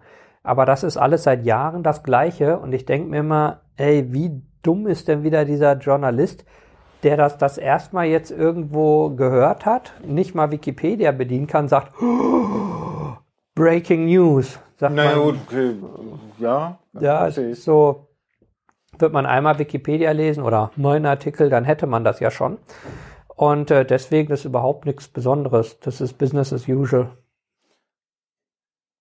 Was passiert da im Moment eigentlich mit den na, IS-Kämpfern, die sich befreien können, die sich, die befreit wurden? Von der türkischen Armee. Also die türkische Armee hat wirklich Ja. IS-Kämpfer befreit. 600 ungefähr, ja. Das ganze Gefängnis halt. Okay, und dann ist da nochmal so ein Gefängnis, wo irgendwie 1200 Leute. Ja, also so mit den Familien und so dran, ja. Ach so, es wurden dann gleich die ganzen Familien. Nee, nee, die, die Männer sind sozusagen im Gefängnis Ja. und die Frauen, die Kinder in so einem Camp drumherum. Drumherum. Aber, Ah. aber halt nicht in Freiheit, sondern sie dürfen da nicht raus, weil das ist so, ne, das sind so Frauen, die sind halt mit ihren Männern zum IS gegangen und haben dort jahrelang gelebt und sagen jetzt, sie haben nie davon gehört, dass der IS böse ist. Also hätte man ihnen das mal gesagt. Also so wie die Nazis 1946, die sagen, ja, ich habe im KZ gearbeitet, ich dachte, das ist eine Bäckerei. Ja, ja, der Also Gasgeruch, ne? Ja, ja, also so, und da sagen halt die Kurden, äh, wir lassen doch keine IS-Leute rumlaufen, nur weil es Frauen sind. Also das heißt ja nicht, dass du, du darfst ja nicht beim IS mitmachen, nur weil du eine Frau warst. Und nur weil du dich jetzt blöd stellst, davon wollen wir dich immer noch nicht hier im Land rumlaufen lassen haben.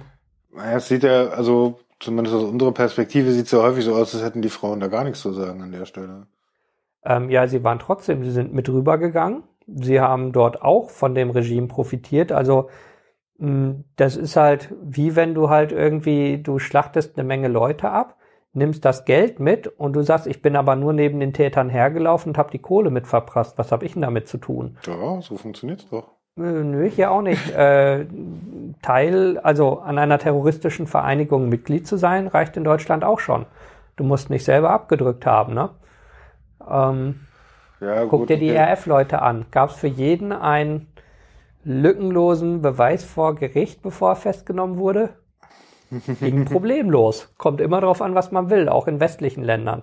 Mhm. Ähm, und da denke ich, kann ich verstehen, dass du nicht äh, irgendwie so 500, 600 IS-Frauen äh, auf die Gesellschaft Kann loslassen ich, willst. kann ich ne? vollkommen, äh, kann ich auch nachvollziehen. Ja. Ne? Es war nur so, ist ja eigentlich sonst nie wirklich ein Thema. So. Ja, Also was mit den Frauen passiert, pff, egal. Die sind halt eh nur zum Kindermachen da. ja. Und deswegen habe ich auch nie verstanden, warum die hier von Deutschland freiwillig darüber gehen. Das Das kann ich überhaupt nicht nachvollziehen. Weil ich meine, was erwartest du von 16-jährigen Kids? Nee, auch die Erwachsenen, da gab es ja auch 30-Jährige oder so, die haben gesagt, ja, ja, ich will ja zum IS rüber, weil da kann ich in Freiheit leben, nicht so wie hier in Deutschland, wo kein freies Leben möglich ist. Ja gut, also jeder definiert Freiheit für sich als äh, was eigenes. Ich glaube, sie haben gelernt oder sie gibt es Nee, nicht mehr. nee, nee, überhaupt nicht. Also ich habe vor kurzem noch mal ein Interview gehört von Leuten, die in Mossul im Knast waren, von IS-Leuten, und die sagen, was haben wir denn falsch gemacht? Wir haben doch alles richtig gemacht und wenn ich hier rauskomme, mache ich so weiter, natürlich. Das ist hier so, so ein politisches äh, Tribunal, was mich hier irgendwie als schlecht darstellen will. Ich habe nur alle Ungläubigen ermorden wollen. Wo ist denn da das Problem? Also so, das geht, die, die haben das so weiter im Kopf, die, ähm, die haben nichts gelernt, ne. Und ja, Ja, Gott, Und die rennen jetzt draußen rum, genau. Die sind jetzt wieder frei. also das, das wird dann wahrscheinlich in nächster Zeit auch nochmal wieder zu einem Problem. Ja, klar. Ja. Also, wir haben da jetzt in Syrien irgendwie Assad, der seine eigene Bevölkerung unterdrückt und Mhm. Ja. äh, bebombt, äh, der aber irgendwie nicht wirklich was gegen die Kurden tut. Ja, so, so lang, also, weißt du, solange da zu viel Gegenwehr kommt. Also ich glaube, seine Taktik ist wie immer, lass, die, lass erstmal alle Leute sich selber abknallen und dann, weißt du, guck bei denen, die überbleiben, Also da den weiß verhandeln. nicht. Ja, im Moment lassen sie halt relativ in Ruhe. Genau, so im Moment. Aber also Assad hasst die Kurden auch. Aber die Frage ist halt immer, was ist gerade seine Priorität? Ah, und wenn ah. gerade was anderes wichtiger ist als Kurden abknallen, also sagen wir mal, der Rest wäre friedlich und so, dann kann man von ausgehen, dann sagt er wieder, ah, da waren doch noch die Kurden, die ihn noch aber, äh, abmetzeln wollte. So, dann ist, spielt ja die Türkei gerade mit. IS-Leute laufen rum. Ja. Irgendwo sitzen noch ein paar Amerikaner. Irgendwo Jo. sitzen ein paar Russen. Jo, Ganz schön Sprengstoff. Ja, und halt, ähm, was immer untergeht, die Amerikaner sind ja nicht nur die Amerikaner, es sind die US-geführten Alliierten. Da sind äh, britische Special Forces bei, da sind Franzosen bei. ähm, Zwei Franzosen sind ja auch verletzt worden von der türkischen Armee und haben zurückgeschossen. Das war auch was, da hieß es, hm, das ist ein Gerücht und äh, die Amerikaner haben dementiert. Sagt, nein, nein, nein. Lies die Pressemitteilung ganz genau. Es hieß, zwei Franzosen sind getroffen worden, also sind verletzt worden und haben das Feuer erwidert. In der amerikanischen Pressemitteilung heißt, keine Amerikaner wurden verletzt. Ja, und in der türkischen Pressemitteilung heißt, wir haben nicht darauf gezielt. Mhm. Das heißt, Ziel, nicht treffen. So, das sind zwei verschiedene Dinge. Mhm. Also, wo ich dachte, ja, und das wurde hier wieder von den Leuten so interpretiert, also von den Zeitungen als, ja, das ist dementiert. Nein, lies doch mal die Zeitung, da ist überhaupt nichts dementiert. Ja, äh, das ist halt auch immer noch so ein Problem, ja, wo man davor steht und nicht wirklich weiß, wem man sich zuwenden soll an der Stelle. Ja, und ich denke, ich vertraue da mal den Reportern, die vor Ort sind. ARD? Nee. ZDF? Ach, auch nicht. Ähm, alle. Nachrichtenredaktionen. Bild, traurigerweise, hatten wir schon in der letzten Sendung, Bild hat immer noch die Leute am dichtesten dran, so hart es ist. Ja, man kann ja den ganzen Schmonz der Bild komplett ignorieren und wenn man sich nur ums Ausland kümmert, ist ja auch noch Ja, wiederum so eine Sache. Schlichtweg zum Beispiel, also oft ist es ja Paul Ronsheimer, der da ist, wo es knallt, den halt auf äh, Facebook oder auf, äh, auf Twitter lesen. Man muss mittlerweile echt die Leute kennen, die da Ja. sind, oder? Also es Das geht nicht mehr irgendwie normaler untereinander- Mensch nicht. Ja, genau. Auch wenn ich Leuten sag, lies Paul Ronsheimer, der ist vor Ort, also jetzt in der Vergangenheit, sagen die, der ist aber Bild. Ja, aber er ist da. Oder liest die DPA-Meldung, die basiert auf jemandem, der in Kairo gehört hat, äh, was der Marktschreier irgendwie aus Istanbul meinte Mhm. oder so. Ähm, ja, und, äh, und wenn man dann anfängt, sich mit zu befassen, sagt man, ah, okay, der Journalist ist gut und der nicht gut, aber es geht halt nur noch um die einzelnen Leute und wo die gerade sind. Okay, also eigentlich ist das diese Follow-Basis, die wir eh schon haben. Folge den Leuten Ja. auf Facebook, auf Twitter, auf Ja. deiner Lieblingsplattform, wo sie auch sind. Ja. Aber du musst sie halt auch erstmal finden. Ja, und du musst es halt für jeden Konflikt und jede Lage wissen. Ja, und also dazu das geht hast halt du aber auch noch wieder 100.000 Leute, die da rumschreien und irgendeine Scheiße behaupten. Ja. Ja, Das ist halt, das ist ja auch das, warum, du hattest eben gefragt, warum auch so 30-Jährige dann Hm? Nach Syrien gehen oder sonst wie zum IS, weil sie da der, der ihrer Freiheit glauben. Du, also, äh, ich kenne genügend Menschen, die innerhalb kürzester Zeit, ein, zwei Wochen über die Radikalisierungsmaschine YouTube ankamen und plötzlich mir erzählt haben, wir sind in einem nicht mehr demokratischen Staat. Ja, wir sind, wir leben hier unfrei. Sonst solche Dinge, die das wirklich innerhalb kürzester Zeit glauben. das fand ich ja so geil mit Merkel in der Talkshow, wo der Typ das sagt und sie sagt, du sitzt in der ersten Reihe in einer staatlich finanzierten Du darfst es sagen.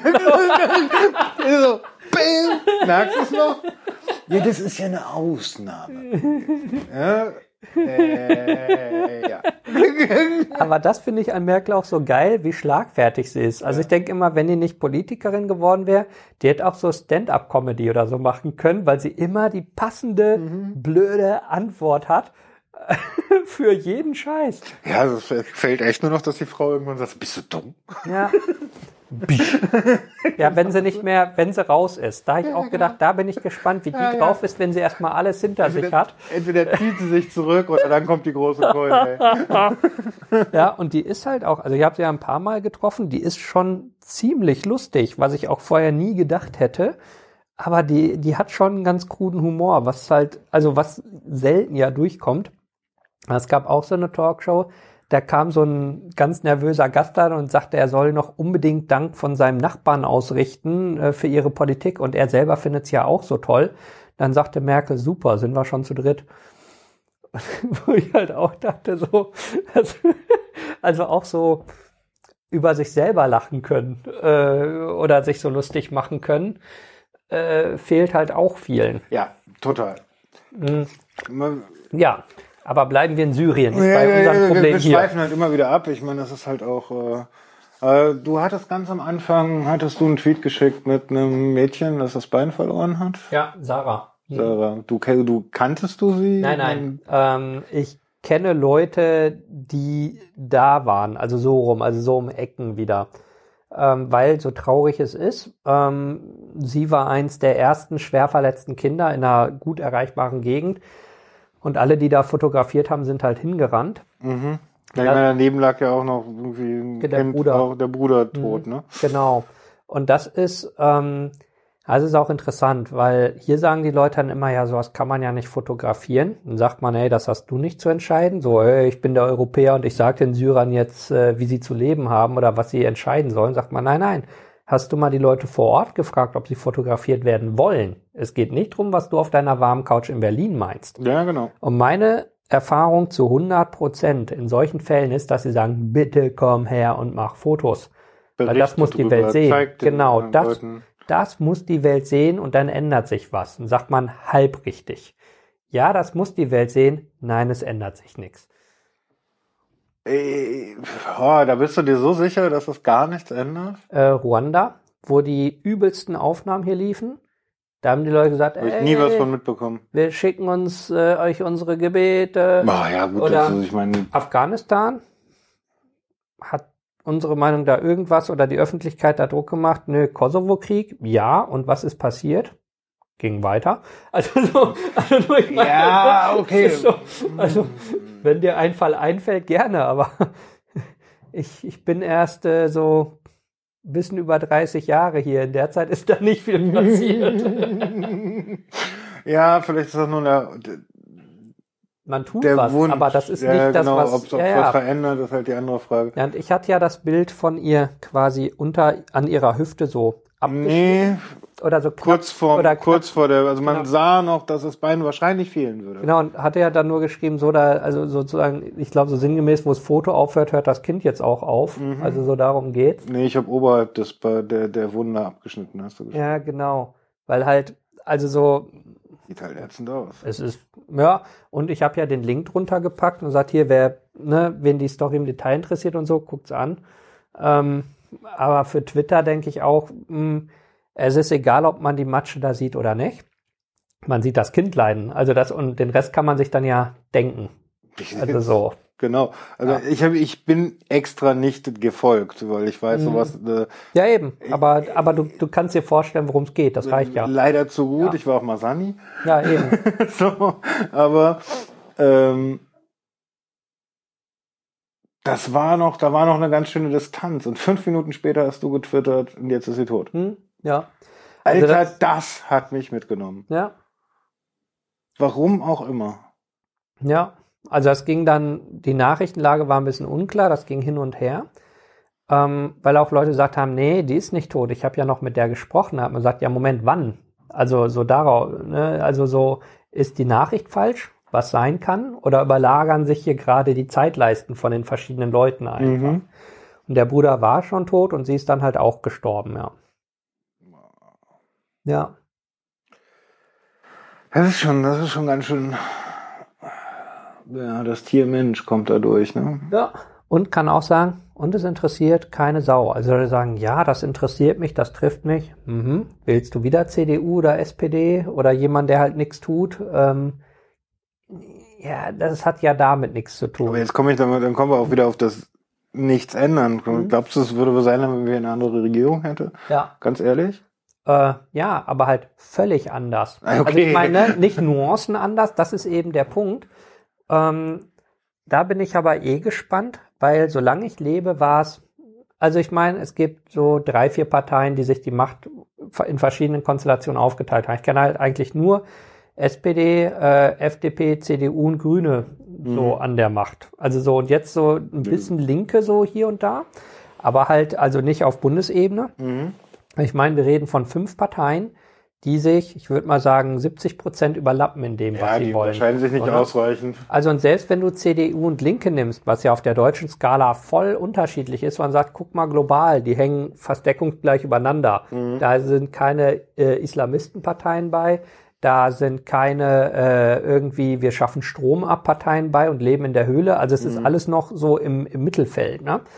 Und da denke ich aber, wo wir Verschiebungen haben werden, äh, wenn man sich halt mal anguckt, wie die Wählerschaft von CDU und SPD aussieht, also das fand ich so böse, wo er meinte, da weiß man, wo das Wort Karteileichen herkommt. also so, wenn die Hälfte deiner Wähler über 70 ist, ja, dann wird es da eine Verschiebung geben in den nächsten fünf bis zehn Jahren.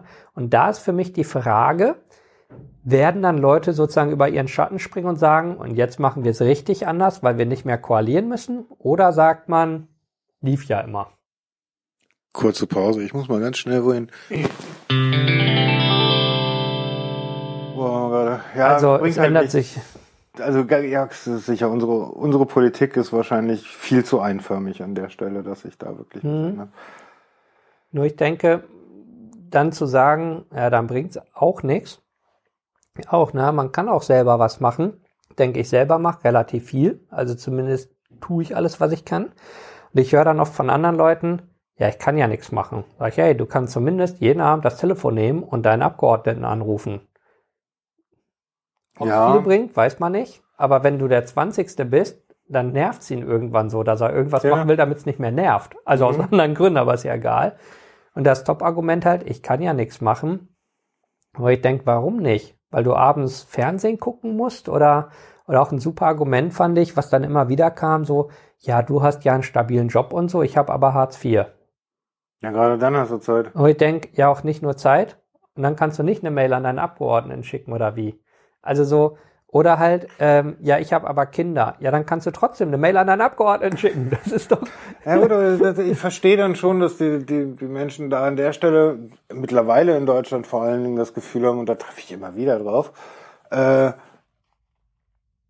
dass, wie soll ich das ausdrücken, dass sie absolut machtlos sind in diesem politischen Spiel. Dann geh hin und hilf vor Ort. Ja. Und dann heißt, ja, ja, Moment, Moment, Moment. Also, Also ich will jetzt Lebensgefahr bringe ich mich ja nicht. und nicht mal Lebensgefahr. Geh nach Erbil ins Krankenhaus. Ja, Moment, also aus der EU raus, jetzt mit meinem sicheren Einkommen und der schönen warmen Couch. Nee, also schon was ändern, hm, schon Leute retten, Aber- aber, nicht nicht so richtig mit mir. Kann ich nicht, hm, kann das nicht jemand anders machen? Sag dann sag doch einfach, ich will nicht helfen. Du kannst helfen. Du willst nicht. Das ist der Unterschied. Du kannst es machen mit allen Folgen. Das mag dein Leben ändern.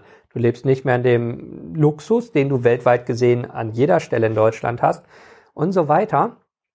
Aber du kannst, du möchtest nicht aus nachvollziehbaren Gründen. Du willst in deinem Leben bleiben, ja.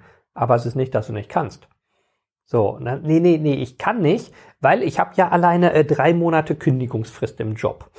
Hm, dann kannst du ja in drei Monaten Ja, genau. äh, Also, Nee, aber Ja, sagt gut, man, nein, man will nicht, ist doch okay. Aber wieder, was wir vorhin mit der Politik hatten, die Politiker sollen nicht so eine Scheiße labern und du bitte auch nicht. Mhm. Dann sag doch, ich spiele gern Playstation und sitze auf meiner Couch. Ich will nicht helfen. Okay, dann brauchen wir auch nicht drüber reden, weil dann ist das Thema damit erschöpfend behandelt. Naja, dann, dann, dann nimmst du dir aber selber auch die Position, darüber reden zu dürfen und das schlimm finden zu dürfen. Ja, Ja, ich Denn- mein, also dann bist du genau der, der auf der Couch sitzt und poltert und sagt, äh, alles scheiße, alles scheiße, alles blöde, so wie wir das ja eigentlich Ja. gerade auch tun. Ähm, und Ist der aber eine sehr schöne beiden, Der mal da Couch. unten war, bist du. Also von. Ja. Aber ähm, ja, natürlich. Also das ist schwer. Man kann auch nicht überall auf der Welt helfen und man kann auch nicht jeden, jeden retten. man kann anfangen. Aber was? Ich kann Also- auch nicht jedes Eis essen und trotzdem esse ich manche. Ja, Also, genau. Genau. Da, da geht's auf einmal. Also dass auch solche Dinge wie ja, okay, da unten ist jetzt Party, aber zumindest eine Flugverbotszone einrichten. Solche Haben die Dinge. Russen gemacht? Das ist ja das Das haben die. Russen gemacht, genau. Die Russen. Das fand ich auch so, so alle so, yeah, Die wir EU wollen, hat den, nicht den Arsch in der Hose. wir wollen ne? eine No-Fly-Zone für Rojava und dann so, Moment, sollen wir uns jetzt ernsthaft bei den Russen dafür bedanken? Das war jetzt irgendwie nicht was, also so, hm, ja, Ja, genau. so echt, Putin ist der, der es umsetzt. Das hat mich so erinnert, als ähm, Gaddafi die deutschen Geiseln äh, von dieser Insel gerettet hat. Man sagt, hm, und jetzt geh schön zu Gaddafi und sag Danke. Danke, Gaddafi, mein allerbester Freund. ja, ist so. Deswegen denke ich, ja, Leute wollen nicht helfen, okay, Leute wollen ja einfaches Leben, verstehe ich alles. Hm, Leute wollen doch irgendwie helfen, aber nicht zu sehr, hm, ja. Hm, Und richtig machen wollen die Leute auch nichts und die allermeisten interessiert es auch nicht wirklich. Die sagen, okay, das arme Kind, sag mal, machst du jetzt was? Nö. also sie drücken es länger und komplizierter aus, aber im Prinzip ist es ein Nö. Hm. Das ist die Welt. Ja, natürlich. Ich meine, es ist es ist auch groß. Ich meine, ganz ehrlich, vor, ach Gott, vor 30 Jahren hätte uns so eine Nachricht vielleicht in einer Woche erreicht. Hm? Ja, und heute siehst du, hast du im Endeffekt zwei Minuten, und- Hm? ein bisschen überspitzt, aber zwei Minuten nachdem es passiert, kannst, hast du ein Foto, das du auf Twitter posten kannst. Das ist halt schon mal ein ganz gewaltiger Unterschied. Ja, und das Ergebnis ist, wir sitzen jetzt hier und reden und die ganzen Zuhörer bekommen es mit, wo ich denke, so viel zum Thema, man kann nichts tun. Ich tue was über dich, über die Hörer, zumindest Reichweite schaffen. Also es gibt ja eine Menge Sachen, die man machen kann und am Ende hilft's. Irgendwie. Ja, hoffentlich. Ich meine, was glaubst du denn, wie diese Situation da jetzt weitergeht? Ich habe überhaupt keine Ahnung. Das Lustige ist, die ganzen geilen Analysten, also ich habe zwei getroffen, die gesagt haben, naja, das haben wir ja vorher gesagt, dass das passiert. Er sagt, geil. Und was passiert jetzt? Wenn du der geilste Analyst der Welt bist, der alles vorher wusste, sag mir, was ist morgen? Ja, ja, okay. ja, nee, das geht halt nicht. Ne? Ist, Und er sagt, aber so welche Szenarien habt denn ihr? Mm, Ja, er sagt, okay, also ihr wühlt auch in Scheiße wie alle anderen. Also es ist halt, also jetzt gerade eben hier die Meldung hinter uns aufgepoppt. Pence. Und jetzt Turkish backed SNR forces take control of village. Okay, das ist egal. Aber wir hatten ja vorhin das. also, das ist egal. Naja, das ist leider, so traurig es ist, es ist halt so ein Zwischenstand. Ne? Da hat sich wieder was bewegt. Aber Also ein bisschen vorgerückt so. so. Mhm. Ja, Jetzt ist der Punkt. Mhm. Also, zieht sich die türkische Armee zurück? Glaube ich kaum, weil das hätten sie gestern, vorgestern machen müssen, als die Russen kamen. Jetzt wird's langsam düster. Der nächste Punkt ist dann, Düster in welcher Hinsicht? naja, wenn die Russen loslegen, die, die lassen ja keinen Stein auf dem anderen. Denen ist egal, ob die Kurden da oben sterben, denen ist egal, ob die türkische Armee stirbt. Die, die haben einen Befehl und die marschieren durch. Und wenn es heißt, dieser Fleck, der auf unserer Karte hier jetzt hellblau ist, der soll bitte wieder rot sein morgen, dann sagen die, alles klar, ich mach den Panzer an. Und dann walzen die so lange drüber, bis es ein Parkplatz ist, weil es ihnen scheißegal ist. Und- ich meine, Türkei wiederum ist in der NATO, Bündnisfall, etc. Und das ist sehr etc., schön. etc. Was sagt der Bündnisfall? Das ist so schön, weil ich das so oft höre in den letzten Ja, Tagen. nix. Also, Genau, der sagt nix. Der sagt überhaupt nix. Du kannst sagen Bündnisfall und alle sagen, alles klar, Keule. Und dann drehen die sich um und spielen weiter Playstation, weil du musst nichts tun. Du musst das tun, was du für richtig hältst. ja, gut, also, ja, warte mal, also soweit ich, soweit ich das im Kopf habe, ist, tritt der Bündnisfall ein, wenn ein NATO-Land angegriffen NATO-Land wird. angegriffen wird. Genau. Gut, aber du kannst schlecht angegriffen werden, während du ein anderes Land invasierst. Also Naja, das, das Wichtige ist, dass der Bündnisfall ja sagt, der jeweilige Bündnispartner muss alles tun, was er für richtig erachtet. Das heißt, wir können sagen, wir erkennen den Bündnisfall an und wir erachten für richtig nichts nichts tun. zu tun.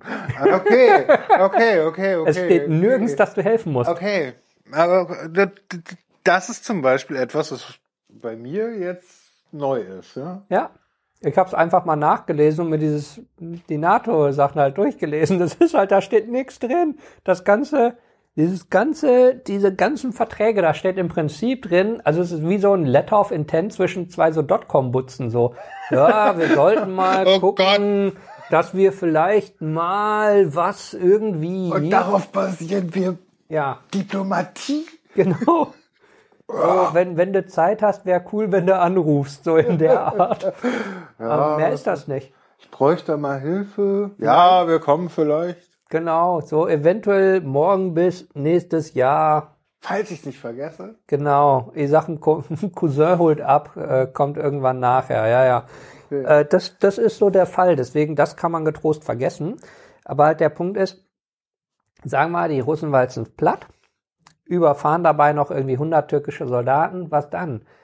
Sagt Erdogan, ich habe genug?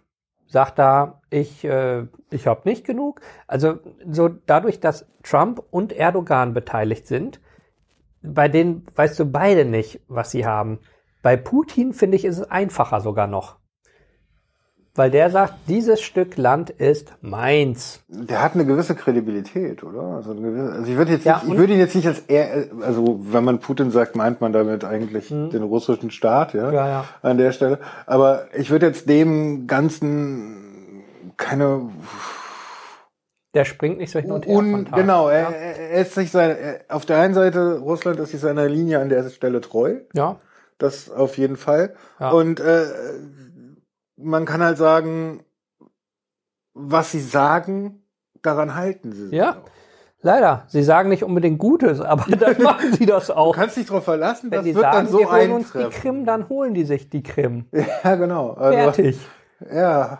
Und wenn die sagen, wir bauen eine Brücke rüber, dann bauen sie diese Brücke, egal was es kostet. ja, klar. Das ist halt der Punkt. Und wenn sie jetzt sagen, Syrien, Mainz, dann kannst du dir sicher sein, die laden jetzt alles dran. Also stell dir das halt vor, wie eben Berlin 45. vier Millionen Soldaten rankarren, alle in Stellung bringen, Artillerie, Panzer, Munition, Nachschub, Essen, ganz gechillt und dann bam, los und alles liegt in Schutt und Asche. Und äh, so stelle ich es mir da auch vor. Die landen jetzt alles an. Die haben die wichtigen Straßen. Die haben den Flughafen in Kamischli. Von dort haben sie die Straße zu dem türkischen Gebiet. Mhm. Sie haben auch äh, Heseke. Sie haben so Straßen im Dreieck, haben zwei große Städte, haben einen Flughafen. Sie haben also sogar eine Alternativroute zur Versorgung, wenn die eine Straße weggebombt wird oder so. Mhm. Sie haben die Lufthoheit, sie haben Luftüberwachung, sie haben äh, ihre S-400 Flugabwehrsachen. Das heißt, die sind da solide aufgestellt und haben überhaupt keine Eile und kein einziger Mensch, der um sie rum ist, interessiert sie. Die Kurden interessieren sie nicht, wenn die sterben. Die türkische Armee interessiert sie nicht, wenn, die sterben. Die Kurden haben das Problem, sie wollen ja ihre Leute schützen und die um sich rum. Sie wollen keine verbrannte Erde hinterlassen. Die Russen da gerade haben das Problem nicht. Die machen, was sie wollen. Naja, gut, also sie haben aber schon ein Betragensproblem an der Stelle. Ne? Also äh, wie sie wie sie angesehen werden, je nachdem, wie sie da agieren. Ja, aber warum interessiert sie das? Na, das ist halt der Punkt. So eine Sache von Diplomatie und so. Ja, aber warum? Also es ist niemand da, der zuguckt. Die Presse ist weg. Russland hat im Westen schlechtes Ansehen. Und sie sind die einzigen, die helfen gerade. Das finde ich da schön. Das ist total geil. Ich meine, es ist immer so, wird immer der Bad Boy Russland irgendwie an die Wand gemalt. Aber wenn es irgendwie darum geht, da mal ein bisschen durchzugreifen und zu sagen, nee Leute, so weit spielen wir nicht, dann sind es in den letzten Jahren immer nur die Russen, die die Traute ja. dazu haben. Auch dass es hieß, ja, die Amis, die ziehen ab und äh, die, äh, also so, die sind schuld. Er sagt, Moment, äh, wieso ist denn der schuld, der nicht geschossen hat? Also sozusagen, das ist wie wenn jemand, also der, der Bankräuber erschießt die Geisel und du sagst, der Polizist ist schuld. Naja gut, also jetzt in der Situation ist es ja schon so gewesen, dass das ein Freifahrtschein für die Türkei war. Ja, Moment. Aber sagen wir, du hast das Gleiche. Du hast den Bankräuber, der schießt eine Geisel. Ist der Polizist schuld oder der Bankräuber? Der Bankräuber, nicht der Polizist, weil er sich nicht drum gekümmert hat. Der Bankräuber hat geschossen. So. Und da ist es auch so, die türkische Armee hat geschossen, nicht die Amis. Also ist die türkische Armee schuld, nicht die Amis. Ja, ja, ja, nur, nur liest dir mal die Artikel hier durch. Da sind die Amis schuld bei der Hälfte. Und der nächste Punkt ist, weil. Ich meine, sie sind der Auslöser. Ja, und der nächste Punkt ist aber, sagen wir, man nimmt die Amis aus der Gleichung raus und die sagen, okay, das war scheiße von uns, dann kommen wir nächste Mal nicht. Dann wären die Kurden sofort abgeknallt worden. Sagt man, okay, das wäre auch nicht besser. So, dass die Amis irgendwann sagen, wir zahlen die ganze Zeit den Einsatz, wir haben überhaupt nichts von, kann ich auch in gewisser Hinsicht nachvollziehen. Wir haben ja zum Beispiel der Bundesregierung gesagt, liebe Bundesregierung, da macht doch bitte diplomatisch Druck auf Erdogan. Ihr habt eine Menge Druckmittel in der Hand. Und die Bundesregierung sagt, nö, wollen wir nicht. Nee, Hilfe, der kommt mit Flüchtlingen. Der kommt, der, der droht nee, mit ja, Flüchtlingen. Nee, schon davor, also bevor diese Drohung kam, hat, also es ging ja Monate jetzt und die Bundesregierung hat immer gesagt, wir machen gar nichts, nicht unser Problem. Und dann haben die Amis gesagt, alles klar, dann ist es aber auch nicht mehr unser Problem. Das fand ich auch interessant, wieso die Leute dann große Probleme hatten, ähm, sozusagen zu formulieren, also die westlichen Länder, wie sie das bedauern, weil sie können ja nicht sagen, die bösen Amis ziehen ab, weil dann könnte ja jemand fragen, ja, und warum schickt ihr da nicht eure Leute? Bundeswehr, französische Armee, spanische Armee, also jeder, der meckert, kann doch seine Leute stattdessen schicken, will auch keiner. Oder? Also könntest du ja die Bundeswehr hinschicken. Ich glaube, vieles hat damit zu tun, dass das jetzt auch so Holter die Polter und von Trumpy kam, ne? Ja, und ja, ja, aber trotzdem denke ich, sie haben da jahrelang geholfen. Jetzt gehen sie und sie werden als die Bösen gesehen und nicht die Leute, vor denen sie geschützt haben. Und kein anderer schickt hin. Dann hieß es, du kannst ja nicht die Bundeswehr da hinschicken. Die haben ja kein Mandat dafür. Mhm. Aber die Amis durften da sein oder wie? Die sind in Syrien. Die haben da überhaupt nichts zu suchen. Die haben und, auch kein Mandat, ja? Nee, eben. Genauso wenig wie die Bundeswehr eins hätte. Also, und ja, aber die durften doch da sein. Nein, durften sie nicht. Assad hat doch nicht gesagt, die Amis dürfen in mein Land. Na ja, klar. So, und der nächste Punkt ist dann auch, äh, was ich halt auch dachte, richtig kompliziert wurde so für weite Teile der Linken. Ähm, du kannst ja schlecht sagen, die Amis sollen bleiben. Also du kannst ja sozusagen nicht sagen, der Imperialist soll in dem Land bleiben, wo er nichts zu suchen hat. Das kann nicht deine Forderung sein. Weil das ist ja gegen alles, was du sonst forderst. Und da habe ich gesagt, das, das ist, ein richtiges Dilemma, ähm, weil rein faktisch sagt man, wäre gut, wenn sie da bleiben, aber du kannst ja nicht sagen, Amis rein in den Nahen Osten, in Länder, die euch nicht haben wollen. Also das so, wo ich dachte, jetzt wird's kompliziert. Ja gut, aber ich meine, also dieses Bild von die Amerikaner verraten ihre Verbündeten, das Ja. kann ich nachvollziehen. Also ich meine, äh, wenn man sich so die militärische Historie der Ja. Amerikaner anschaut, dann ist das Das schon. ein Regelmaß. Ja, ja, also ich meine, eigentlich konnte sich schon jeder der, der, der Kurden im Endeffekt vor dem Bündnis in Anführungsstrichen Mhm. Ausmalen, uns wird's genauso gehen wie den Taliban. Und jetzt fragen wir uns, wie ist das mit der Bundeswehr? Nicht anders. Genau, das, genau das. Und das finde ich halt so geil. So immer, ja, aber, das sind die Amis. Sagt man, ja, ja, und bei uns? Naja, sie stellen sich halt immer als der große, böse, naja, böse nicht, aber als der große Beschützer, die Polizeimacht der Welt, die, die Schützer der Demokratie auf und handeln dann aber nicht so im Endeffekt. Ja, es kommt drauf an. Sie haben zwei Jahre so gehandelt und keinen Bock mehr gehabt.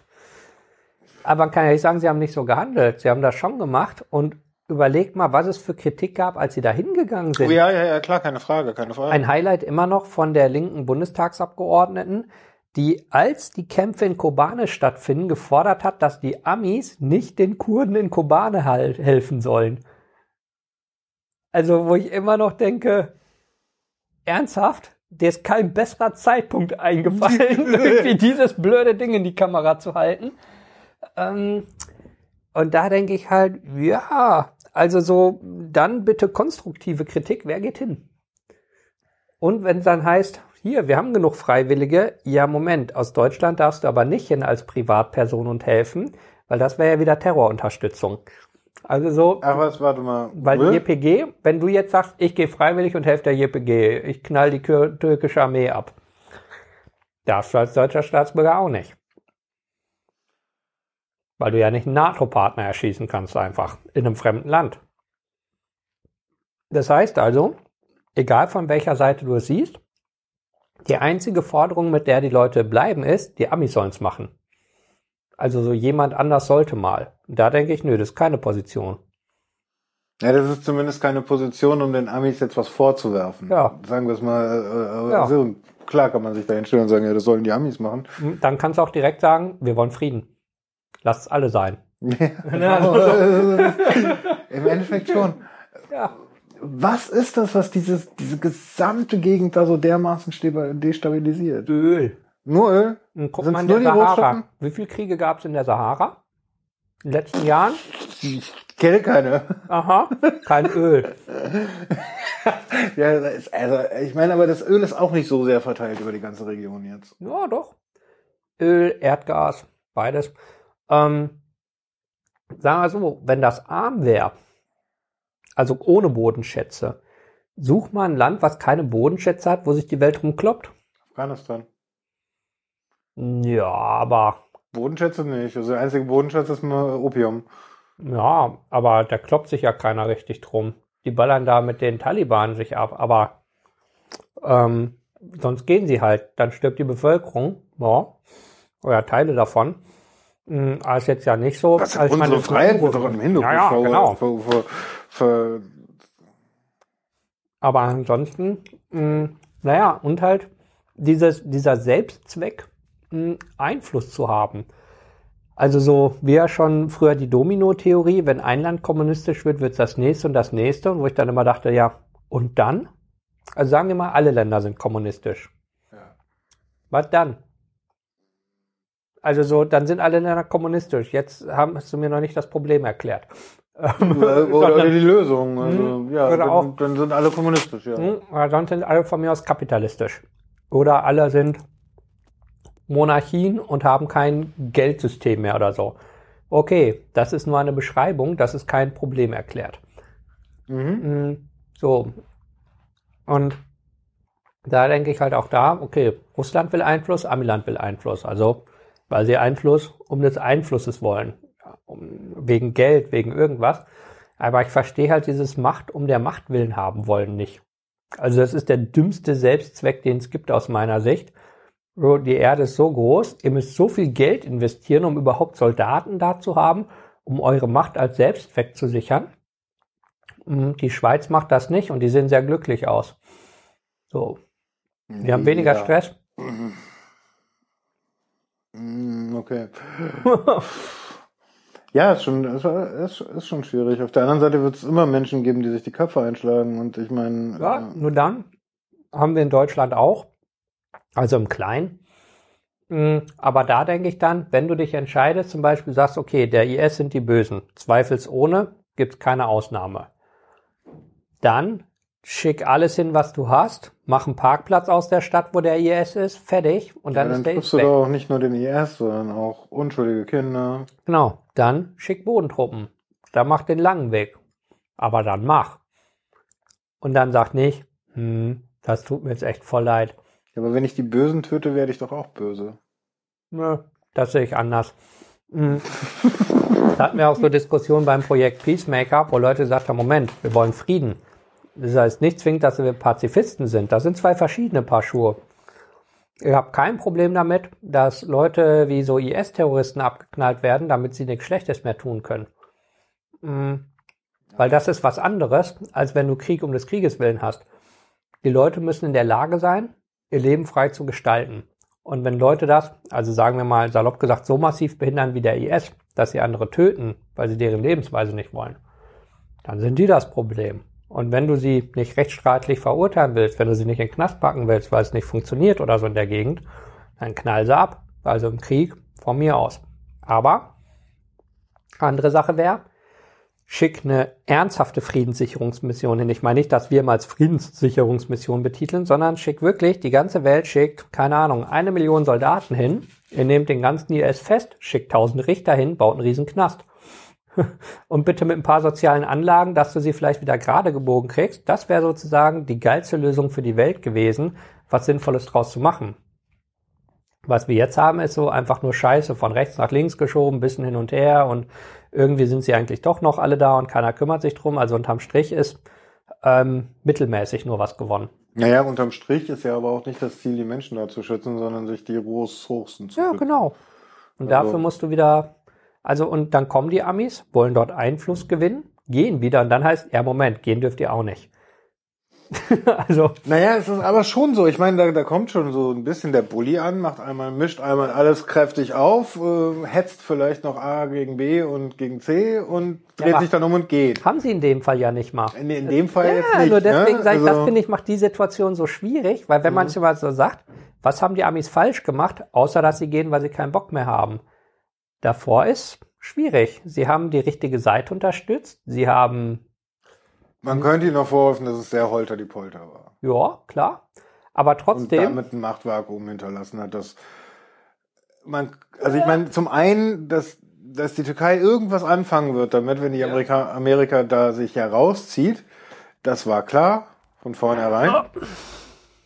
Und den Kritikpunkt kann ich nachvollziehen, dass gesagt wird, ja, so entschuldige bitte, aber ohne das vorher in irgendeiner Form diplomatisch zu klären und äh, jetzt Erdogan halt einfach mal das Fenster aufzumachen und zu sagen, Ja. ach, du wirst schon nichts Böses damit Ja. tun. Und hinterher da zu sehen, oder wir haben damit ja nichts zu tun. ja, ja, nur da denke ich halt, schwierig. ein Jahr Verhandlungen. Alle anderen rund 200 UN-Länder hatten lange Zeit, irgendwas zu machen und es hat halt kein Schwein interessiert. Also ich finde einfach immer dieses Fingerzeigen so dumm. Es hat sich die ganze Zeit abgezeichnet. Es war die ganze Zeit auch öffentlich bekannt. Das waren keine Geheimverhandlungen. Sie haben es immer wieder angedroht über die letzten Monate. Ähm, und dann sind alle ganz überrascht. Also ich meine, bei den normalen Durchschnittsleuten verstehe ich es, weil die das nicht verfolgen. Aber alle staatlichen Player, die hatten die ganze Zeit das auf dem Schirm, dass es da knirscht. Ja gut, Und dass man vielleicht mal langsam was hätte machen können. Und die Kurden haben um Hilfe gebeten, da deswegen ja die ganze Welt immer wieder. Sie ist immer so. ah. ja, nee, da können wir nichts tun. Ne? Also ja, ja, stimmt schon. Ja, und dass den Kurden im Irak geholfen wurde mit den Waffenlieferungen und so, liegt zum allergrößten Teil an persönlichen Beziehungen zwischen Politikern, wo der eine dem anderen gesagt hat, äh, ich schicke jetzt meine Kinder an die Front. Also bei der nächsten Weihnachtsfeier kann es sein, dass du die nicht mehr siehst, ne? Und das ist dann der Moment, wo ein deutscher Politiker anfängt zu denken und nicht vorher. Ähm, Okay. Also so, weil es gab halt deutsche Politiker, die an der Entscheidung beteiligt waren, die so 20, 21-jährige Kinder von kurdischen Politikern persönlich kannten Und die haben ihnen dann halt die Bilder geschickt vom Kampf gegen den IS und haben gesagt, natürlich stehe ich mit an der Front. Was denkst du denn? Und übrigens, ja, die Waffen sind scheiße, ja, und hier sterben alle. Hm? Äh, also, nee, zum Kuchen komme ich nicht vorbei. Wo ich denke, so macht man Politik. Ähm, Wir müssen es stärker mit allen vernetzen im ja. Endeffekt. Ja. Und da war auch der Punkt, dann haben die Kurden gesagt, es ist schön, dass sie uns die Waffen geschickt hat. Wir haben auch den Großteil ans Historische Museum weitergereicht. Also so die, die Zweite Weltkriegskarabiner. Vielen Dank dafür. Sowas haben wir seit 50 Jahren nicht mehr in den Händen gehabt. Ach ja, und danke auch für die Waffen, die nutzbar waren. ja, das war schon nett, aber es war auch so, Ah ja, ne, so wie die abgetragenen Klamotten vom großen Bruder kriegen, so ja, schön, dass ich eine Hose hab, schade, dass es wieder die alte ist, ne? Also mhm. so. Schön, dass sie zu groß ist, ja. ja. also es ist so halb halb. Und da muss man halt sagen, solche Verbindungen oder so enge Verbindungen gibt's eben, mh, hm, scheint mir zumindest von den Kurden in Syrien nicht, weil die nie aufgebaut wurden oder es die nie gab. Und äh, ja, was mich auch gewundert hat, dass auch die Verbindungen zu Israel von da schwächer sind. Also die Kurden in Kurdistan, Irak, da gibt's recht enge Verbindungen zu israelischen Politikern, auch zum Militär, zu Nachrichtendiensten und so, weil sie halt zwischen sich Assad haben, den sie beide nicht gut leiden können oder mit mhm. dem sie beide ein Problem haben und Iran auf der anderen Seite. Also so, sie haben gemeinsame Feinde und sie haben nichts gegeneinander. Also jetzt nicht mal so eine krude Verbindung wie JPG und USA, wo man sagt, okay, das ist schon strange, aber der Zweck heiligt die Mittel, sondern so Kurdistan, Irak und Israel, die sagen, hey, wir verstehen die Probleme vom anderen, wir haben nichts gegeneinander ähm, und wir haben gemeinsame Feinde, die uns umgeben. Da ist eine gute Verbindung. So, nur die in, in äh, Rojava, Syrien, die Kurden, bei denen gibt es diese Verbindung irgendwie nicht, weil die nicht weiß ich nicht, weil sie aus irgendwelchen Gründen nicht aufgebaut wurden, nicht gehalten wurden, was auch immer. Und da merkt man halt auch, wie so einfache Sachen im Prinzip nicht äh, dann, also bei den einen da sind und bei den anderen nicht. Syria to counter a Turkey invasion by all legit, legitimate means. means Assad. Ja. Also doch mehr Party. Ja, Achso, da, achso, das sind nur die Waffenverschiebungen. Also was ihr nicht seht, hier hinter uns auf dem Monitor ploppen immer die Meldungen auf, wenn gerade etwas wirklich Relevantes irgendwie in der Gegend passiert ist. Wie heißt die Map, die du äh, Das ist Live UA Map. Also wenn ihr googelt Live UA Map und dann Syrien, das gibt's für verschiedene Gebiete. Das ist im Prinzip ein mh, mm, so halbwegs redaktionell gepflegtes Sammelsurium von Open Source Meldungen, erstmal grafisch sehr schön dargestellt, dass man weiß, wer ist gerade wo, was ein wichtiger Teil der Story ist. Und es steht nicht einfach nur da, wir haben gehört das, sondern es steht zum Beispiel, wir haben gehört das und hier ist der Link mit der Quelle, wo du es selber nachlesen kannst und du kannst die Quelle selber bewerten. Zum Beispiel Twitter. Hm, zum genau, Beispiel. also ein, ein sehr praktisches Tool, was sich in den letzten Jahren einfach als ganz okay ähm, gezeigt hat. Das benutzt doch wahrscheinlich sehr viele Journalisten, oder? Ja, das ist, also, ja, mich wundert es immer, wie viele da noch nie von gehört haben, aber es ist wie immer. weil, naja, ich warte, bis die DPA berichtet, vielleicht aus dem falschen Land, aber egal. Ähm, und ja, äh, ja, das ist ganz praktisch, um Überblick zu behalten und um relativ schnell Nachrichten zu bekommen. Und hier wird das dann eben ergänzt durch halt Leute vor Ort und eben andere Leute, die Leute vor Ort kennen in so Chatgruppen. Mhm. Und, so, und dann hat man unterm Strich eine brauchbare Nachrichtenlage. Glaubst du, dass hm, wie soll ich das auch sagen? Glaubst du, dass sich für diese Grausamkeiten, die da gerade passieren, irgendjemand irgendwann verantworten muss? Nö, glaube ich nicht. Also wenn wir mal so überlegen, die größten Sachen, die wir hatten, also schlichtweg in Deutschland äh, die Shoah oder halt der Holocaust, ähm, selbst dafür musste sich jetzt mal unterm Strich niemand richtig verantworten. Eine Handvoll Leute, okay, aber wie viel von den Nazis haben wirklich überhaupt eine Strafe dafür bekommen? Lass es 100 gewesen sein oder 1000 und die restlichen Millionen gar nichts. Und das war so das Fetteste. Na gut, in der Regel war die Strafe erhängen. Ne? Ja, aber echt die paar Leute. Ne? Also die Chance, komplett durch die Nazi-Zeit als schwerster Kriegsverbrecher zu kommen, kein Thema. Guck dir Rommel an, wir benennen nach, noch heute Kasernen nach. Ja, ich bin in einer dieser So, ne? Kasernen gewesen, ja. Eben, wo ich denke, so, ja. Und dann aber auch so die letzten Jahre, äh, was gab's in Kriegsverbrechen in jedem einzelnen Scheißkrieg? Oder zum Beispiel bei Saddam, okay, Saddam haben sie gehangen. Und alle anderen? Also alle, aus denen das Regime bestand, Assad ist an der Macht, ist ein Gesprächspartner. Ähm, Das ist doch jetzt schon Assad Junior, oder? ja, Assad und dann Assad Junior, beide. Kein Thema, dürfen weiter regieren. Gaddafi, okay, hat die falschen Öldeals gemacht, Pech gehabt, aber der war ja lange unser bester Kumpel, äh, Freund irgendwie für Deals. Äh, und auch Saddam muss man halt überlegen, Giftgasprogramm aus Deutschland, Kampfjets aus Frankreich, also da hat ja jeder gerne Handel mitgetrieben. Und dann gesagt, ja, ja, eigentlich verurteilen wir das, aber was willst du machen, ne? Ähm, oder jetzt Erdogan, Kriegsverbrechen, erstmal, dann heißt, ja, die sind ja aber nicht hier nach unseren Standards verifiziert. Sagt man gut, das verstehe ich. Ähm, wann fliegt denn das Ermittlungsteam rüber, um das zu prüfen? Ach so, wir schicken gar keinen, wir gucken nicht mal, ob es stimmen könnte. Äh, Mhm. aber er bleibt ja auch einfach so völlig ungestraft und die, die es gemacht haben, auch. Also die, die Geschichte lehrt ein, dass äh, wenn du in der ersten Reihe stehst und einen fetten Krieg machst und dann auf der Verliererseite stehst, also alles zusammen, Mhm.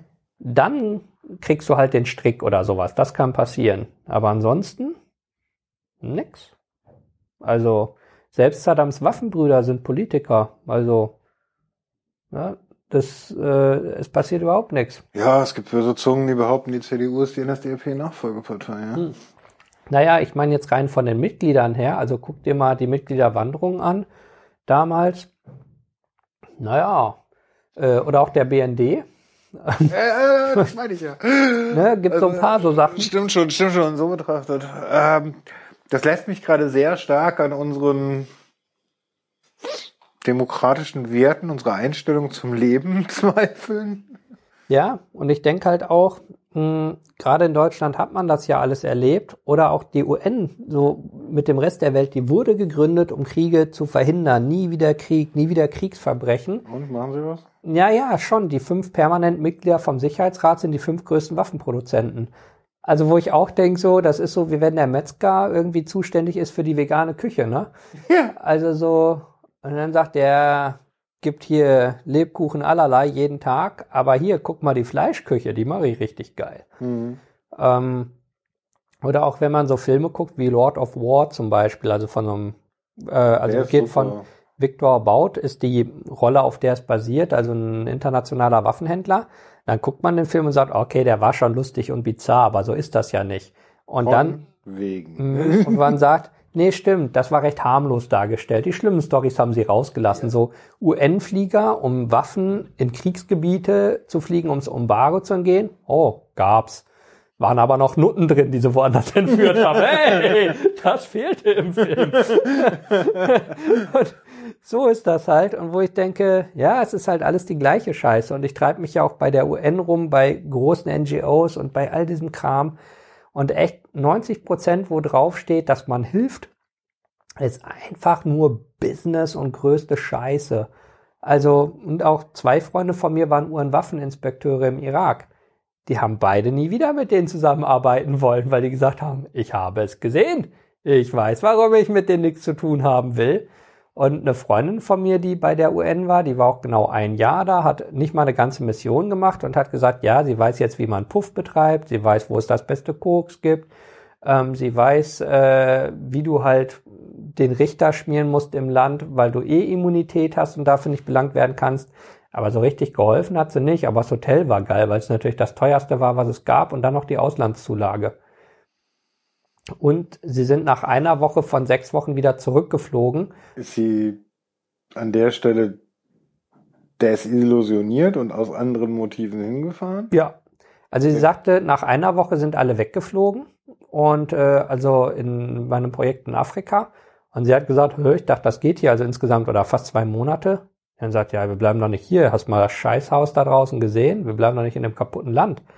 Sagt, ja, aber was machen wir mit der Mission und so? Hm, Weiß nicht. Wir haben alle jetzt sechs Wochen irgendwie Malediven gebucht. Wir kommen dann wieder für den Abschluss.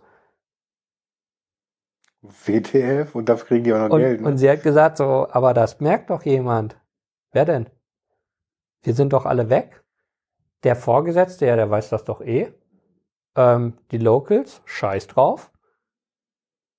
Also, ja, ja, wir posten doch sogar die Bilder aus dem Urlaub. Das interessiert kein Schwein. Niemand. Wen soll es denn interessieren? Und dann wird am Ende ein Foto gemacht mit allen Beteiligten, was für eine erfolgreiche Mission das war. Hm. Ja, sehr, sehr desillusionierend, ja. Natürlich. Ja, und sie hat das dann eine Weile durchgehalten, weil sie sagt, ja, es kann, also irgendwie geht ja nicht. Und dann wurde ihr auch gesagt, also beschweren würde ich mich nicht. Dann fliegst du sofort raus. Ähm, und machen kannst du eh nichts, weil es haben alle Immunität. Dann war sie halt in der Verwaltung. Äh, da lief das auch nur so. Also jeder sieht zu, wie er die Taschen am dicksten vollsteckt. Und wenn man so ganz weit runter geht, findest du so kleine NGOs, die so Krümmel am Rand abkriegen vom Geld, die tatsächlich was leisten und die dann sagen, yay, die UN hat uns geholfen und die die Videos machen, wie geil sie mit dem UN-Geld was machen. Und dann heißt wieder, ihr, wir machen doch was. Ist doch super. Oh Gott, will man eigentlich immer weiter hinstellen? Wie, wie bleibst du bei geistiger Gesundheit? Ich glaube, man kann das einfach nicht ernst nehmen. Also so, wenn man jetzt ernsthaft anfängt, drüber nachzudenken, äh, es ist, äh, es ist halt einfach scheiße von vorne bis hinten. So ist es eben. Wir müssen uns so eingestehen, wir sind nicht besser, ne? Nö. Aber ich meine, wir sitzen hier auf einer fetten Ledercouch mit einem äh, exzellenten Holztisch aus irgendeinem seltenen Holz und gucken auf irgendwie zwei fette Monitore, das 4K und das HD-Display und äh, überlegen uns hier bei Lebkuchen, wie schlecht es der Welt geht. Ja, ja im, Endeffekt, im Endeffekt ist das schon schizophren, ja. Und dabei ja. ist das hier nicht mehr, also wenn ich jetzt hier, sagen wir mal, Menschen anderer gehobener Situation, äh, Situierung hier reinlasse, würde ich sagen, die würden sich hier nicht wohlfühlen. Nee, nee. Äh, ich hatte auch viel, viel abgefahrenere Büros noch. Aber das hier ist ja das, wo ich echt zweimal im Jahr Besuch habe oder so.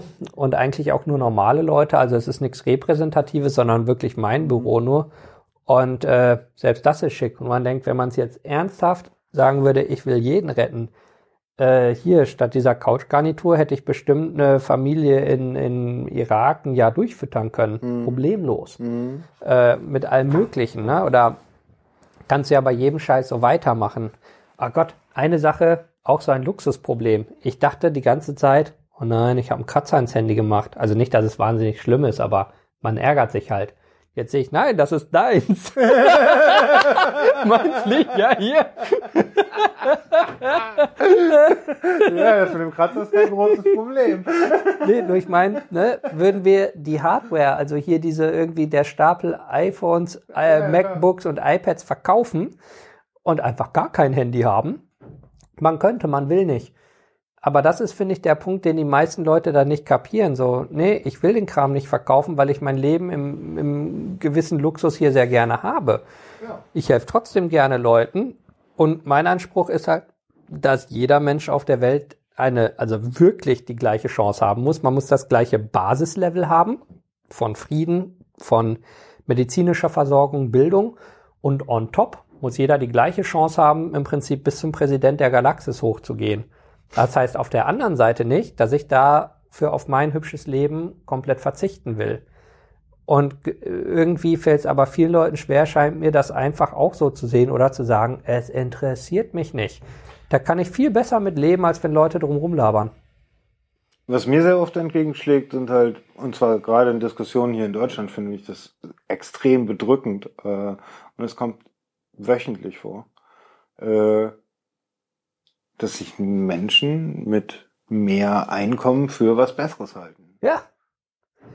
Ich, also ich kenne es aus meinem Umfeld schlimmerweise. Ich bin sehr weit oben in der Einkommensgruppe und bin da auch heilfroh drum, weil es einfach, also ich meine, wenn man unglücklich im Leben ist, ist man mit wenig und mit viel Geld unglücklich, klar. Aber ich war immer zufrieden im Leben und mit viel Geld kann ich einfach zum einen ein schweinegeiles Leben führen, es ist halt einfach so, und zum anderen kann ich den Leuten helfen, denen ich helfen will. Also es ist halt einfach angenehmer.